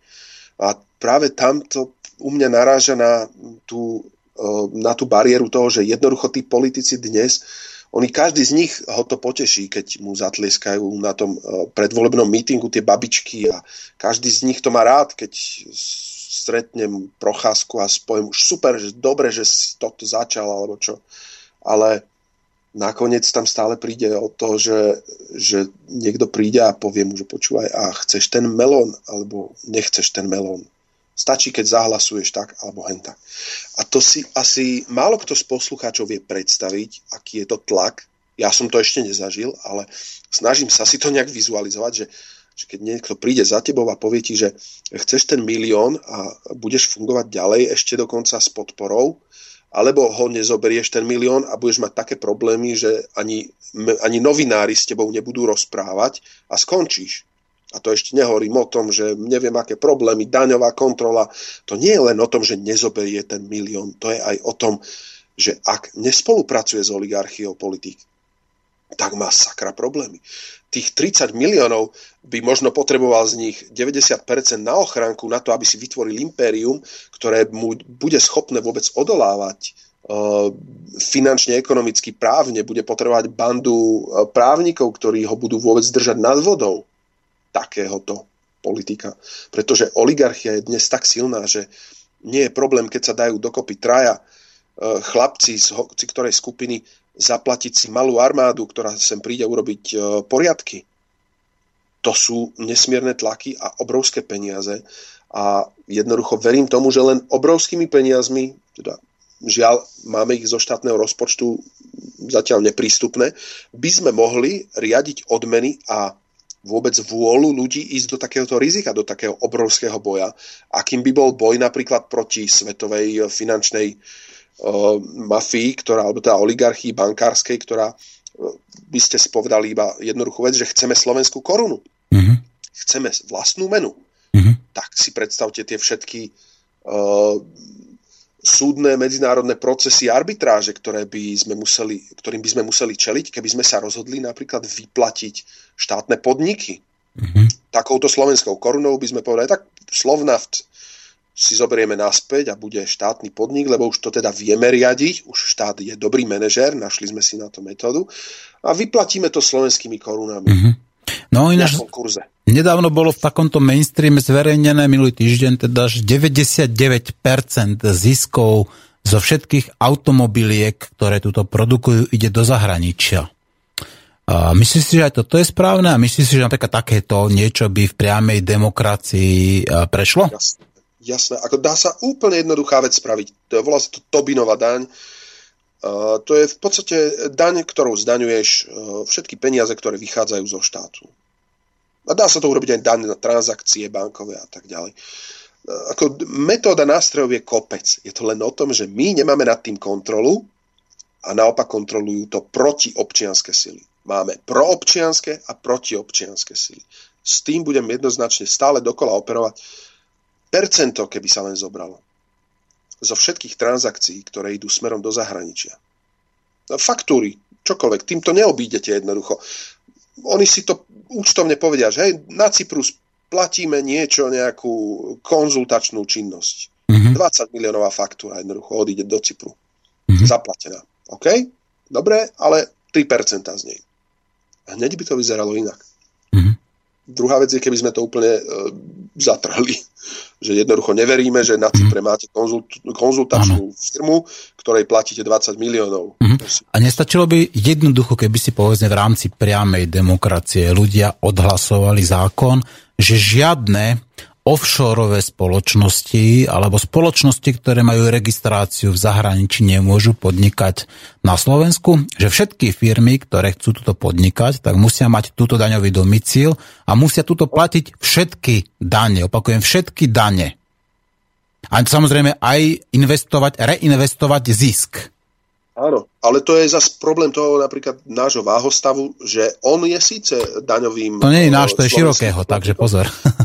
Ako? To není náš váhostav, ale to je širokého váhostav. Pra, slovenský, tak. Slovenský, tak, no. Kedy si bol slovenský, áno, áno, kedy si. Možno, že bude raz znovu slovenský, ja neviem. To, to uvidíme. Otázka tak... toho, či sa rozhodneme to vyplatiť. Áno. A to sa dá seriózne dohnúť. To sa dá reverzná privatizácia, dá sa to naštudovať v teórii ekonomiky. Áno, stalo sa to v, he- v dejinách už niekoľkokrát samozrejme a dejiny sa, ako vieme, opakujú, takže je pravdepodobné, že táto maximálna a masová, tá taká tá a, nespravodlivá distribúcia distribúcia zdrojov, bohatstva, všetkého, tak samozrejme, že toto bude musieť nejako prerozdeliť, pretože tento súčasný stav je neudržateľný.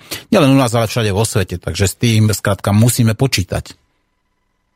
Ja tomu verím a slušným spôsobom samozrejme, ano. systémovým, som za reverznú privatizáciu, avšak v momente, keď budeme schopní ich riadiť tieto podniky manažmentom, ktorý nebude skorumpovaný. To znamená, bude podliehať nejakému priamej kontrole občanov, mm-hmm bude existovať dostatočné represívne, ale aj pozitívne. Motivácia musí existovať aj pozitívna, aj teda negatívna. Mhm. A môžeme si kúpiť späť VSŽ, keď budeme schopní produkovať dobre, budeme si vedieť nájať my občania manažérov, budeme schopní vyplatiť US Steel, OK? vyplatíme ho v slovenských korunách, možno nejakým spôsobom sa dohodneme a budeme mať zrazu všetkého veľmi veľa. A ja hovorím, najväčšiu revolúciu na svete by, alebo teda aj u nás na Slovensku by ľudia začali práve vtedy, keby si uvedomili, čo všetko by mohli mať a nemajú to dnes, len kvôli tomu, že existuje korupcia. Mm-hmm. Si naozaj si neuvedomujeme, ako dobre by sme sa mohli mať, keby veci fungovali proobčiansky. Mm-hmm. Neveríme tomu ešte. Dobre. Natoč dokument. Daniel, dám ti takú poslednú otázku pred nejakou to ďalšou hudobnou prestávočkou. Existuje niekde nejaký taký už ucelený, povedzme, sled krokov, ktoré by nás mohli, povedzme, priviesť k tej priamej demokracie? Existujú teda, už si povedal, že existuje politická strana priama demokracia, ale existuje, povedzme, nejaké tie, ten, tie, tá metóda, akým spôsobom sa k tomu dostať? Um, to je asi to najpodstatnejšie, čo tu musíme spomenúť, že čo sa dá reálne spraviť a Prvá vec je prijať myšlienky. Tie sú v, u nás v ústave. Základ myšlienky fungovania štátu uh-huh. a to je jednoducho prijať ústavné zákony. Uh-huh. Musí to prejsť takto, lebo myšlienka u nás, ako sa riadi spoločnosť, je deklarovaná v ústave, základný dokument, a tam je nutné jednoznačne povedať dve veci. Ako funguje referendum, že musí fungovať bez skôra a podporiť priamu moc občana tak, že deklarovať, že politik je nútený konať proobčiansky. Nie podľa svojej vôle, ale proobčiansky. A takisto deklarovať potom v zákonoch, že musí vzniknúť na to konkrétny trestný poriadok, spôsob, ako to vymáhať, ale ako to aj odmeňovať. Jednoducho zariaďme si, my občania, aby ústava bola proobčianská, aby sme si ju my odhlasovali tak, jak na Islande, aby sme zakázali niektoré veci, ktoré dnes likvidujú ekonomiku a naopak podporili to, čo je proobčianské a podporuje moc občanov. Nič viac, nič menej. Podporme moc občanov. Mm-hmm. Dobre, no, ako som spomínal, tak zahráme si pesničku. Daniel, prosím ťa, zostan na linke. A milí poslucháči, zahráme si tentokrát uh, For the Cause, Stand By Me. A ja pevne verím, že aj vy zostanete, s nami zostanete vernými poslucháčmi Slobodného vysielača a jeho podporovateľmi, pretože si uvedomujete, že toto rádio je unikátne, výnimočné a jedinečné už len tým, že nemá platenú reklamu a že prináša témy, o ktorých hovoriť treba a o ktorých sa nehovorí. Hovorí o tabuizovaných a cenzurovaných témach a hovorí o pozitívnej a nenásilnej zmene spoločnosti. Tá zmena spoločnosti prísť musí. Sociálna evolúcia je funkcia a takisto aj zmena človeka prísť musí, pretože aj naša ako individuálna evolúcia človeka je tiež funkcia. Seba aktualizujeme sa každý deň, meníme sa každý deň a skutočne jedinou, absolútne jedinou konštantou je zmena.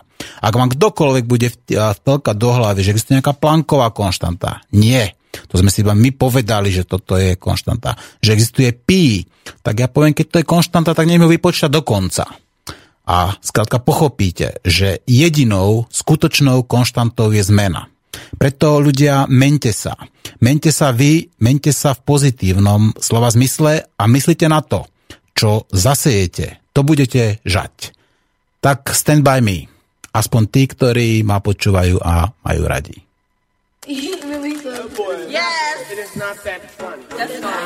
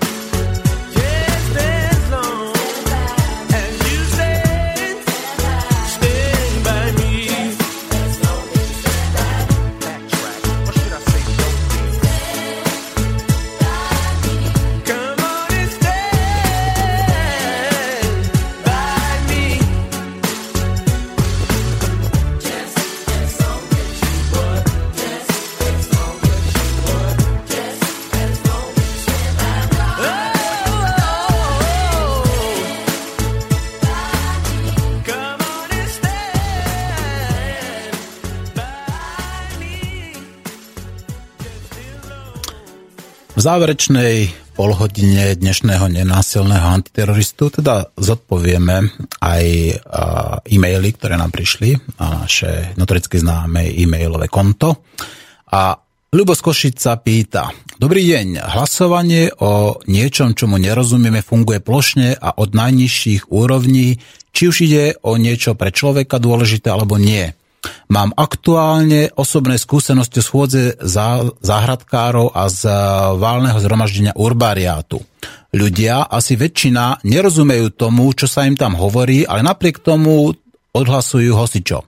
Potom nadávajú, že niekto okráda, ale nechápu, že si za to môžu sami. Že to tak odhlasovali. Daniel, čo hovoríš na túto skúsenosť, osobnú skúsenosť tohto našeho poslucháča? No, uh, je veľmi dôležité, aby ľudia dospeli do určitej zrelosti. Ja neverím tomu, že, alebo nechcem nikomu povedať, že okamžite budeme schopní robiť všetky rozhodnutia zodpovedne a budeme zrelí, lebo my ľudia sme sa nenaučili zatiaľ komunikovať spôsobom, kedy všetci máme rovnaké práva, kedy napríklad nemáme vodcu. A taký, takáto forma E, ktorú sme testovali v občianskom živote. Sa nazýva občiansky snem. E, je to vlastne spôsob rozhodovania a komunikácie medzi ľuďmi, občanmi, kde sa toto ľudia učili. A fungovalo nám to. E, v Bratislave sme mali, kým som tam bol nejaký rok, pol skoro, takýchto občanov. Druhá vec je, že potrebujete dostatok uh, učiteľov komunikácie, takejto formy komunikácie. To znamená, aby sa ľudia vedeli stretnúť a dostatočne otvorene sa pýtali, aby dávali priestor navzájom. A sú to jednoducho pravidlá, uh, nielen etické, ale aj systematické, ako vlastne moderovať takúto diskusiu, tak, aby sa ozaj každý človek cítil, že jeho hlas bol vypočutý a že sa rozhodol sám za seba, že má dostatok informácií. Ale je to len znovu technická vec, ako to celé zorganizovať a ako učiť ľudí spolu hovoriť a organizovať sa do nejakých občianských jednotiek, ktoré sme my nazvali snem. Mm-hmm. Ako moja odpoveď. Dobre. A ďalšia takáto nie je ani teda otázka, len také konštatovanie od Apierona, teda, že úplatkári, že ufiknú ľuďom hlavy ja osobne si myslím, že toto nie je riešenie, že treba odstrániť tú príčinu tej korupcie a odstránením príčiny v podstate odstránime problém. Daniel, čo si myslíš ty? A ufiknúť hlavy úplatkárom alebo nie? Ale Robia to v Číne ja myslím, že e, celé Slovensko je plné úplatkárom. Tu by sme museli zodať mm. polku Slovenska. No to presne tak. Základný Tuto... problém, že my musíme rátať s ľudskou prírodzenosťou, že mm. musíme systém nastaviť tak, aby sme neumožnili ľuďom dávať e, úplatky a nie vlastne ľudí vystavovali tomu. Veď preboha do politiky sa dneska všetci hrabú preto, lebo vedia, že tam nahrabú. Nahrabú, presne moc. tak. Presne tak. To je tak zle urobené. Áno. To je korupčné prostredie proste. Máme, hovorím, ja to opakujem x krát, máme skorumpovanú vládu, skorumpovaný parlament, skorumpovanú justíciu, všetky tri základné v podstate piliery teda tej kvázi demokracie, čiže máme skorumpovanú celú demokraciu a preto ju ani nenazývame demokraciou, ale nazývame presne tak, ako to je. Je to vláda policentrickej oligarchie s vládou partokracie. Punktum, nebavíme sa ďalej. Teda môj názor, ak rešpektujete, príjmite, ak nie, nájdete niečo lepšie, alebo definujte to, čo tu máme. Dobre, uh, Daniel, Ďalej nám píše Ati, náš verný poslucháč. Zdarov spolok, dobrá téma, podľa mňa treba meniť seba a hodnotu peňazí. Peniaze nemajú žiadnu hodnotu, majú len cenu. Takže ak sa naučíme ohodnotiť úsmev, sme na dobrej ceste. Pozdravuje Ati. Čo na to hovoríš, Daniel? Ehm, treba meniť seba. Súhlas?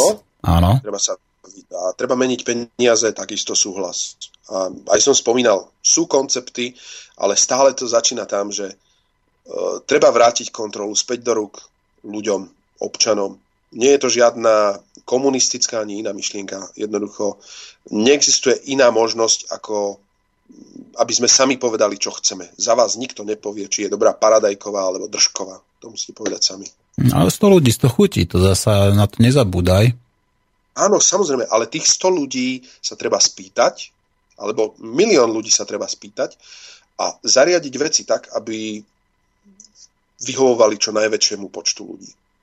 Čo sa dnes nedeje. Toto sa nedeje dnes. Dnes sa veci robia tak, že vyhovujú 150 uh, poslancom alebo teda tým, ktorí sú... No, uh, politickým stranám, koalícii. povedzme tak, teda pravici, ľavici, tak, tak to nazývame, no, nejakým pravicovým, ľavicovým a stredopravicovým a stredoľavicovým stranám, tak, tak to nejako ten mentálny konštrukt existuje. Dobre, Daniel, ja teraz možno tým, čo poviem, teraz popriem úplne všetko, čo sme doteraz hovorili, napriek tomu to urobím. Daniel, a čo keď existuje taká, povedzme, nazvime to, že revolučná myšlienka, že by, povedzme, rozhodovali ľudia, povedzme naši zástupcovia, ľudne to nazveme, že zástupcovia, ty, ty, ty ich nazveš, že osvietení, ale ja by som povedal ľudia, ktorí majú prístup k tomu našemu kolektívnemu nadvedomiu. To znamená, že sú schopní vidieť veci inak, vidieť veci v súvislostiach, vidieť veci komplexne a dokážu sa spojiť s tým našim univerzálnym poznaním, veď o tom kolektívnom nadvedomí, ktoré tu pravdepodobne niekde okolo nás je, zatiaľ hovorím pravdepodobne, ale ja som o tom hlboko presvedčený, tak že by práve rozhodovali na základe poznania a skúseností oveľa väčšieho počtu ľudí. Veď jeden človek nevie, nevie, nemôže vedieť všetko, ale všetci ľudia vedia všetko. Čo si myslíš? Nebolo by lepšie, keby sme sa zmenili sami seba, našli medzi sebou takýchto ľudí a dali im, nepoviem, že moc, ale dali im možnosť rozhodovať a v podstate ak by sa to prejavovalo pozitívne na našej spoločnosti, ak by sa naša spoločnosť zastavila v tomto úpadku, ale nehovorím o spoločnosti, hovorím o všetkom, pretože všetko u nás do súčasnosti upadá.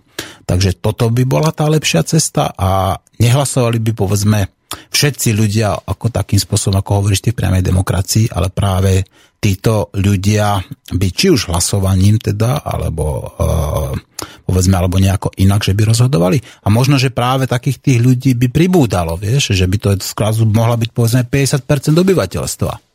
Čo si myslíš o takejto, o takejto myšlienke?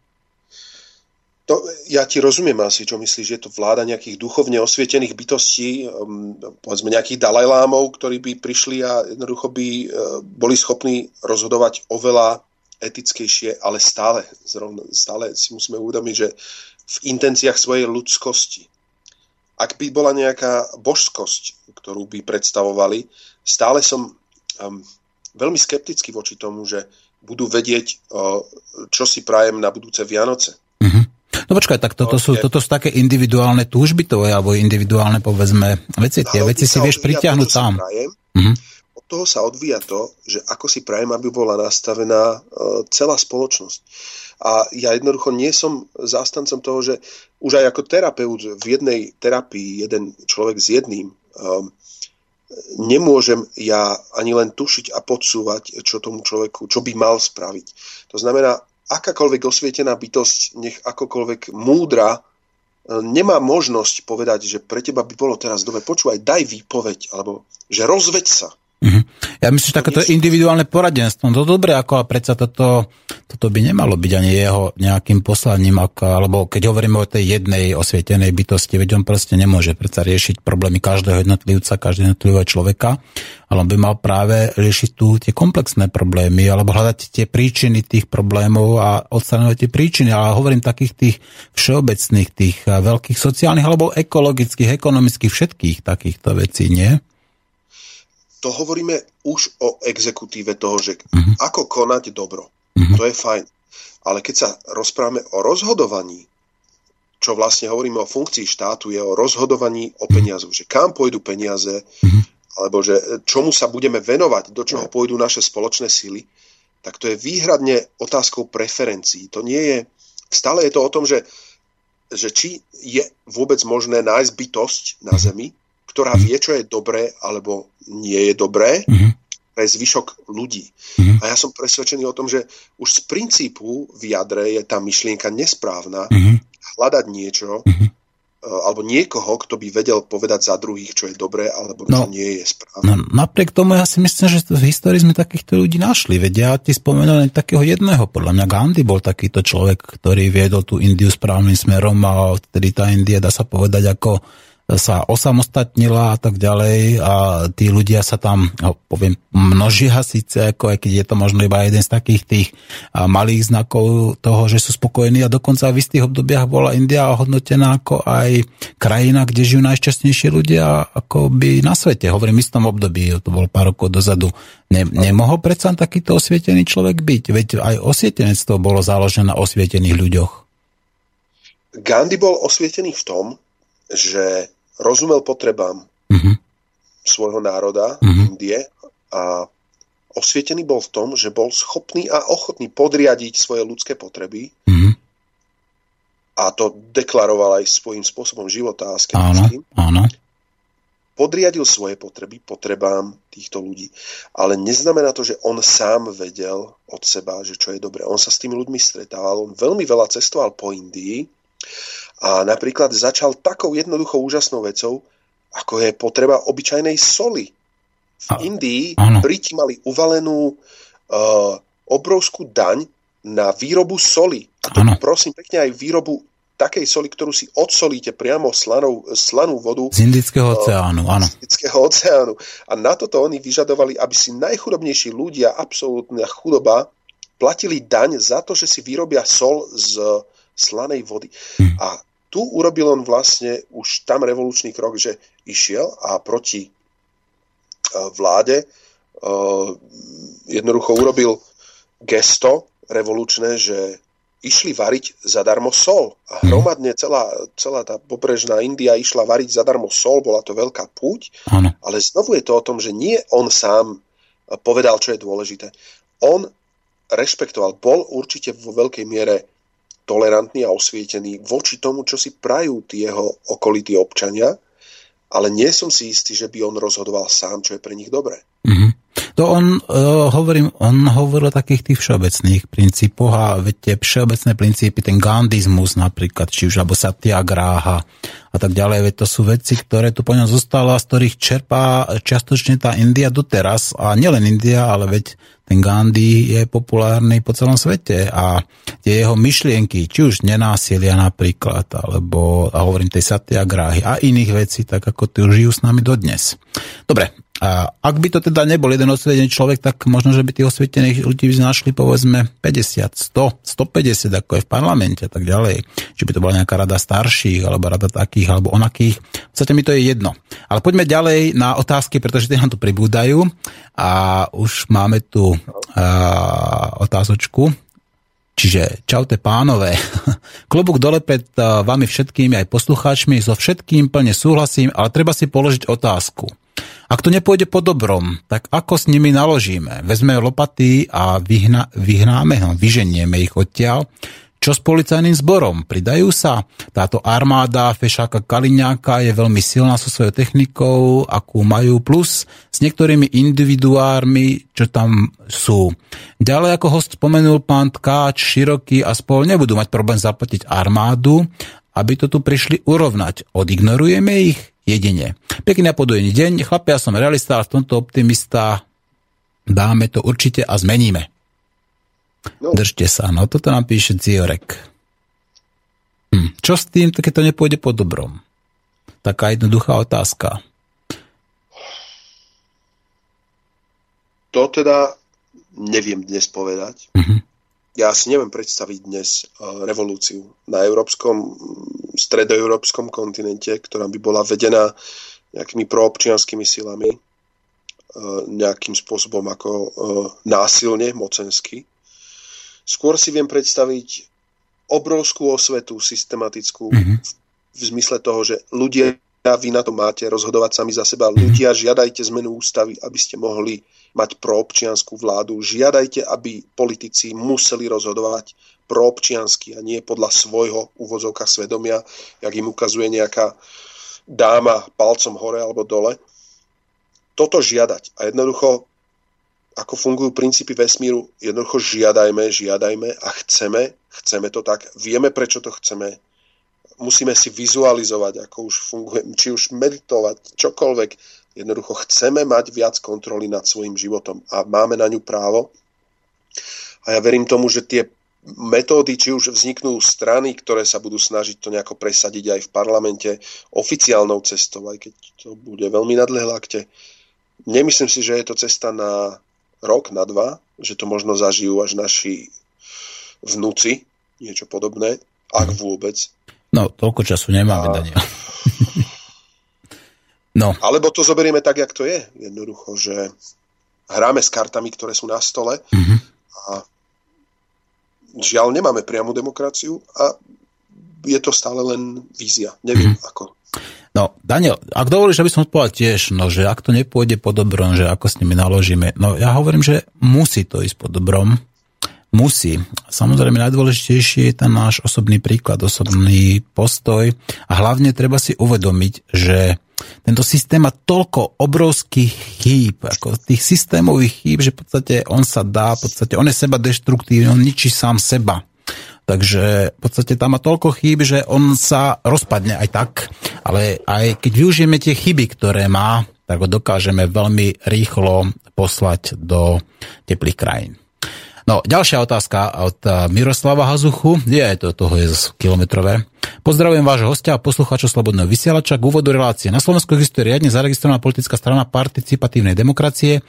Nie je to našťastie libertaliánska karáčová strana právna demokracia.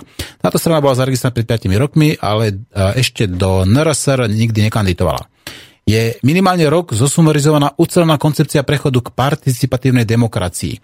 Nie je postavená na liberalizme či libertanianizme, a ako prezidenta Karáčon je tzv. priama demokracia. Ideologicky a politicko-filozoficky vychádza z komunitarizmu na decentralizovanom regionálnom princípe. Po tretie, k obrovským platom ministrov a top manažerov len toľko, že je to cesta do pekla. Baskický kooperačný participačný koncern Mondragon, to je náš, pozrite si Mondragon ako zaujímavá je myšlienka, aj fungujúca myšlienka, si na tomto nabil hubu, keď najatí manažery pýtali vždy viac, ako bol, až bol porušený maximálny strop, ktorý 4,5 násobok minimálnej mzdy. Najnižšieho platu v kooperácii. Treba si manažerov vychovať z vlastných radov, tak ako to robil Tomáš Baťa. Dobre, a tuto ešte máme Aha. Daniel, dám pánovi Hazuchovi na teba e-mailovú adresu. Môže byť? Alebo chceš povedať takto? Dobre. V poriadku, takže ja pošlem tú e-mailovú adresu a poďme ďalej. Tuto, to boli názory človeka. A Svetoslav Hamaliar nám píše, páni, skvelá diskusia, poznámka k, tým, poznámka k tým duchovným vodcom. Ten pán sa podľa mňa míli, že takí ľudia neexistujú. Existujú, ale ľudia ich do vedúcich funkcií budú delegovať málo kedy, pretože ich nebudú chápať. Toto nám píše Sveto. Čo ty na to, Daniel? Ja môžem povedať len za seba. Áno. Uh, aj keby to bol Dalaj Lama, uh, tak nechcel by som, aby namiesto mňa rozhodol o tom, že kam mám ísť na dovolenku, pretože je to uh, dobrá vôľa, alebo je to zlá vôľa. Mm-hmm. To, Daniel... Ja povedal, že k Čiernemu moru je to zlá vôľa, mm-hmm. k Indickému oceánu dobrá vôľa. Choď k Indickému oceánu. Daniel, ty ako, ja si myslím, že vychádzaš zo zlej premisy, ako prečo by mal taký ten najvyšší osvietený náš duchovný vodca, alebo nejaký taký ten človek, ktorý má priame spojenie s tým kolektívnym nadvedomím, mal rozdiel práve o takejto veci. Veď to je predsa tvoja individuálna, ak to nazveme túžba alebo potreba, tak ty predsa o tom vždy budeš rozhodovať, kam pôjdeš a v slobodnej spoločnosti by to aj tak vždy malo byť, že ty sa rozhodneš, či pôjdeš k, do Indickému oceánu alebo k Čiernemu moru a nemal by mať na to vplyv, povedzme, nejaký tento ideový vodca. Tento by predsa riešil, opakujem, také tie komplex komplexnejšie problémy alebo kom, hľadal tie príčiny tých no. problémov, takže ja to beriem takto. No a tie, na tie mám takisto svoj názor. Mm-hmm. Ja ako občan, a každý z nás, mm-hmm. nehovorím, že vy nie, mm-hmm. každý z nás ľudí môže mať názor na to, že je dobré vypúšťať skleníkové plyny alebo nie. No, to, to je dobré nie je o čom. A teraz je otázka, ako sa rozhodnem. Že, mm. Či si prajem, aby sme znížili emisie, mm. alebo aby sme mali lepšiu ekonomiku. Mm. A to, to nie je otázka duchovná, to je otázka môjho celoživotného presvedčenia. Mm. A ja ako akcionár štátu, mm. občan, môžem prihliadnúť na jeho názor. On mm. mi povie, že uh, vygooglil to, niekde v hlbokom nevedomí mu to channelingom prišlo. To nehovorím ako sú ľudia, ktorí majú vnímanie, ale ja si to zoberiem ako radu. A mňa mm-hmm. nikto nezastaví, aby som sa rozhodol podľa toho, čo si myslí Dalaj Lama. Mm-hmm. Alebo nejak to ozaj osvietený. Mm-hmm. Ja sa tak rozhodnúť môžem. Mm-hmm. Ale nikdy mu nedám právomoc to robiť priamo bezo mňa. Mm-hmm. Povedzme, ani, ani povedzme konkrétne povedzme vo veciach etiky a morálky, keď tento, keď, keď tento človek povedzme práve, ako veď napísal knihu Etika pre tretie milénium, ak si dobre pamätám, a veľmi zaujímavé myšlienky v nej sú. A prečo by tento človek ako napríklad nemal byť zodpovedný, teda rozhodovať a byť zodpovedný práve za tieto veci, keď povedme tomu najviac rozumie. Nechcem ho nejako samozrejme ako obhajovať alebo nejako a, a to povie, adorovať, ale skratka, tak prečo napríklad nie? Keď skutočne ten človek je chariz, chari, charizmatický, ako aj to obrovský duchovný vodca? No, tamto je aj v priamej demokracii, mm-hmm. aj v systémovej by to bolo tak, že ak sa ti niekto fakt tak páči, že chceš, aby za teba rozhodoval, tak mu zaklikneš áno na všetky jeho rozhodnutia mm-hmm. a dáš mu automaticky yes na všetko, čo bude rozhodovať. Mm-hmm. A rozhodol si sa tak, že ho slepo nasleduješ, ale slobodne. Mm-hmm. A kedykoľvek sa ti tento status znepáči, povedzme, stane sa senilným, alebo ho postihne niečo, ako niektorých iných duchovných vodcov, že zistíš, že má celý hárem a Mercedesy a neviem čo. Tak to odklikneš a znovu si naspäť slobodný. Mm-hmm. Ale ja hovorím, že stále máš tú svoju kontrolu nad svojim životom. Mm-hmm. Dobre. Ja by som to tak chcel. Ty by si tak chcel. No tak eh, pozri sa. Ja si myslím, že teda, ako sme vraveli, 100 ľudí, 100 chutí, takže každý má tú svoju realitu inú, aj si ju vytvára inak, vedome, nevedome, podvedome, skrátka to asi bude faktom. A ale faktom je tiež teda, že máme tu ešte veľmi takú poznámočku od Števa Petruchu zo Šamorína. Zdravím páni. Len malá poznámočka k forme našej vlády. Tá súčasná má aj ochlokratické prvky, pretože metodami sociálneho inžinierstva a vymývania mozgov sa ovplyvní do značnej miery nezodpovedné masy, ktoré udelujú legitimitu klike, ktorá potom vyplynie z volieb. No, čo ty na to, Daniel? Máme tu teda ešte k tej oligarchie, partokracii aj nejakú čiastočnú ochlokraciu? Alebo teda vládu s ochlokratickými prvkami? To je aká? Ochlo? No ochlokracia je ako taká tá chaotická vláda, uh, taká, áno, chaotická vláda ľudu. O, to si nemyslím, že ľudia hmm. majú absolútne uh, takmer bez kontroly. No veď, uh, ja by som ešte tiež nesúhlasil s tým, pretože treba si uvedomiť, že áno, to sociálne inžierstvo tu máme, aj to vymývanie mozgov máme, ale to nie je akoby ochlokratické, ale je to naopak, ako tá oligarchia to cieľene predsa ovláda a účelovo ovláda, to znamená, je tam nejaký zámer, nemôžeme tam povedať, že to je čisto chaotické. Ako tie chaotické rozhodnutia ako možno prichádzajú povedzme na tých lokálnych, na tých miestnych úrovniach, na tých mestských, tam sa takéto môže stať, alebo na takých tých hlasovaniach záhradkárov a taký participatívnej demokracie, ako nám toto nedávno spomenul Robo Huran a tak ďalej. Takže a v tej vyššej sfére, kde sú voliči ovládaní cez tie mass media, tak tam tie ochlokratické prvky a, sa vyskytujú, aby som veľmi zriedka a skôr by som tam videl ako práve tie a, tú vládu oligarchie, ktorá vlastní tie médiá a ktorá v podstate dáva prostredníctvom ako toho vysielacieho času a tak ďalej legitimitu tým, tej partokracii, ktorá tuto vládne. Tak si to myslím, Števko. Však nemusíš so mnou súhlasiť, dobre vieš, že ja tvoj, e, tvoje argumenty, ako nejaké k tomu budú, ešte príjmem. A, dobre, pôjdeme ďalej. A, otázočky tu ešte nejaké zostali. A, čo sa týka tej, no už vieš, no, vlastne, ne, už, ja sa spravedlňujem, otázočky už nebudeme stíhať, pretože nám zostávajú posledné minútky. Daniel, no tak na záver, ako to teda vymyslieť s tou priamo, priamo demokraciou? Čo je takéto jednoduché, a stručné a najdôležitejšie, čo by si mali ľudia zapamätať z tejto relácie, tej priamej demokracii, tak aby im to skrátka nejako rezonovalo v tých hlavách a aby si vždy spomenuli, keď sa povie priama demokracia na to najdôležitejšie a vedeli povedzme reagovať. Alebo sami sa zmeniť tak, aby tá priama demokracia sa tu raz skutočne objavila? No, padlo tu začať od seba. Mm-hmm. A jedna z tých vecí, ktorá sa bude musieť udiať pre akúkoľvek zmenu, či už hovoríme o zmene ústavy, aby sa vrátila späť kontrola do rúk ľudí, alebo či to vznikne nejaká organizovanejšia iniciatíva. Vždy to bude o tom, že ľudia sa musia znovu začať stretávať a musia sa znovu začať uh, učiť komunikovať spolu tak, aby sa vedeli ako nejaké, nejaký snem a zoskupenie uh, rozprávať tak, aby všetci dostali priestor a bez vodcov. A aby si ozaj ľudia uvedomili a hľadali o tom jednoducho viacej zdrojov, že, zdrojov, že skutočne neexistuje objektívna pravda, neexistuje dobré a nedobré riešenie, ale existuje len to, čo si môže prijať občan, teda že je to proobčianské alebo protiobčianské.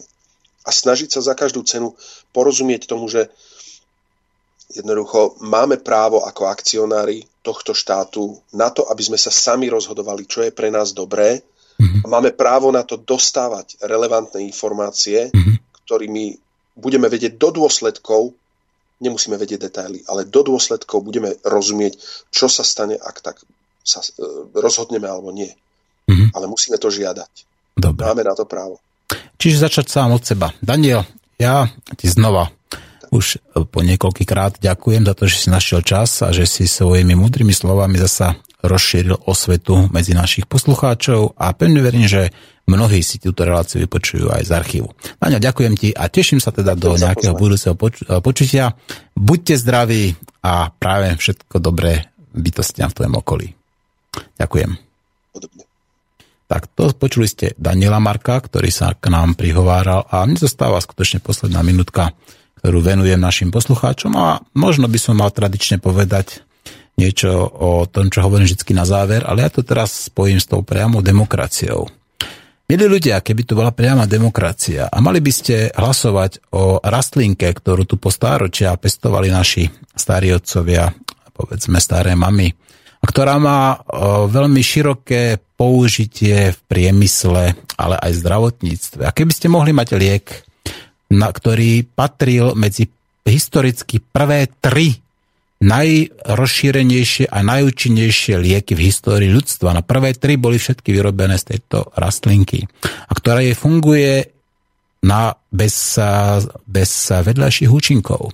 A kde môže existovať dokonca aj individualizácia to, tohto lieku. Ako by ste hlasovali? Ja si pevne verím, že váš zdravý sedliacký rozum by na toto stačil. Takže legalizujte konope a tí, ktorí o tom klamú, tak ich nelegalizujte, ale niečo im povedzte pekného. Majte sa do počutia.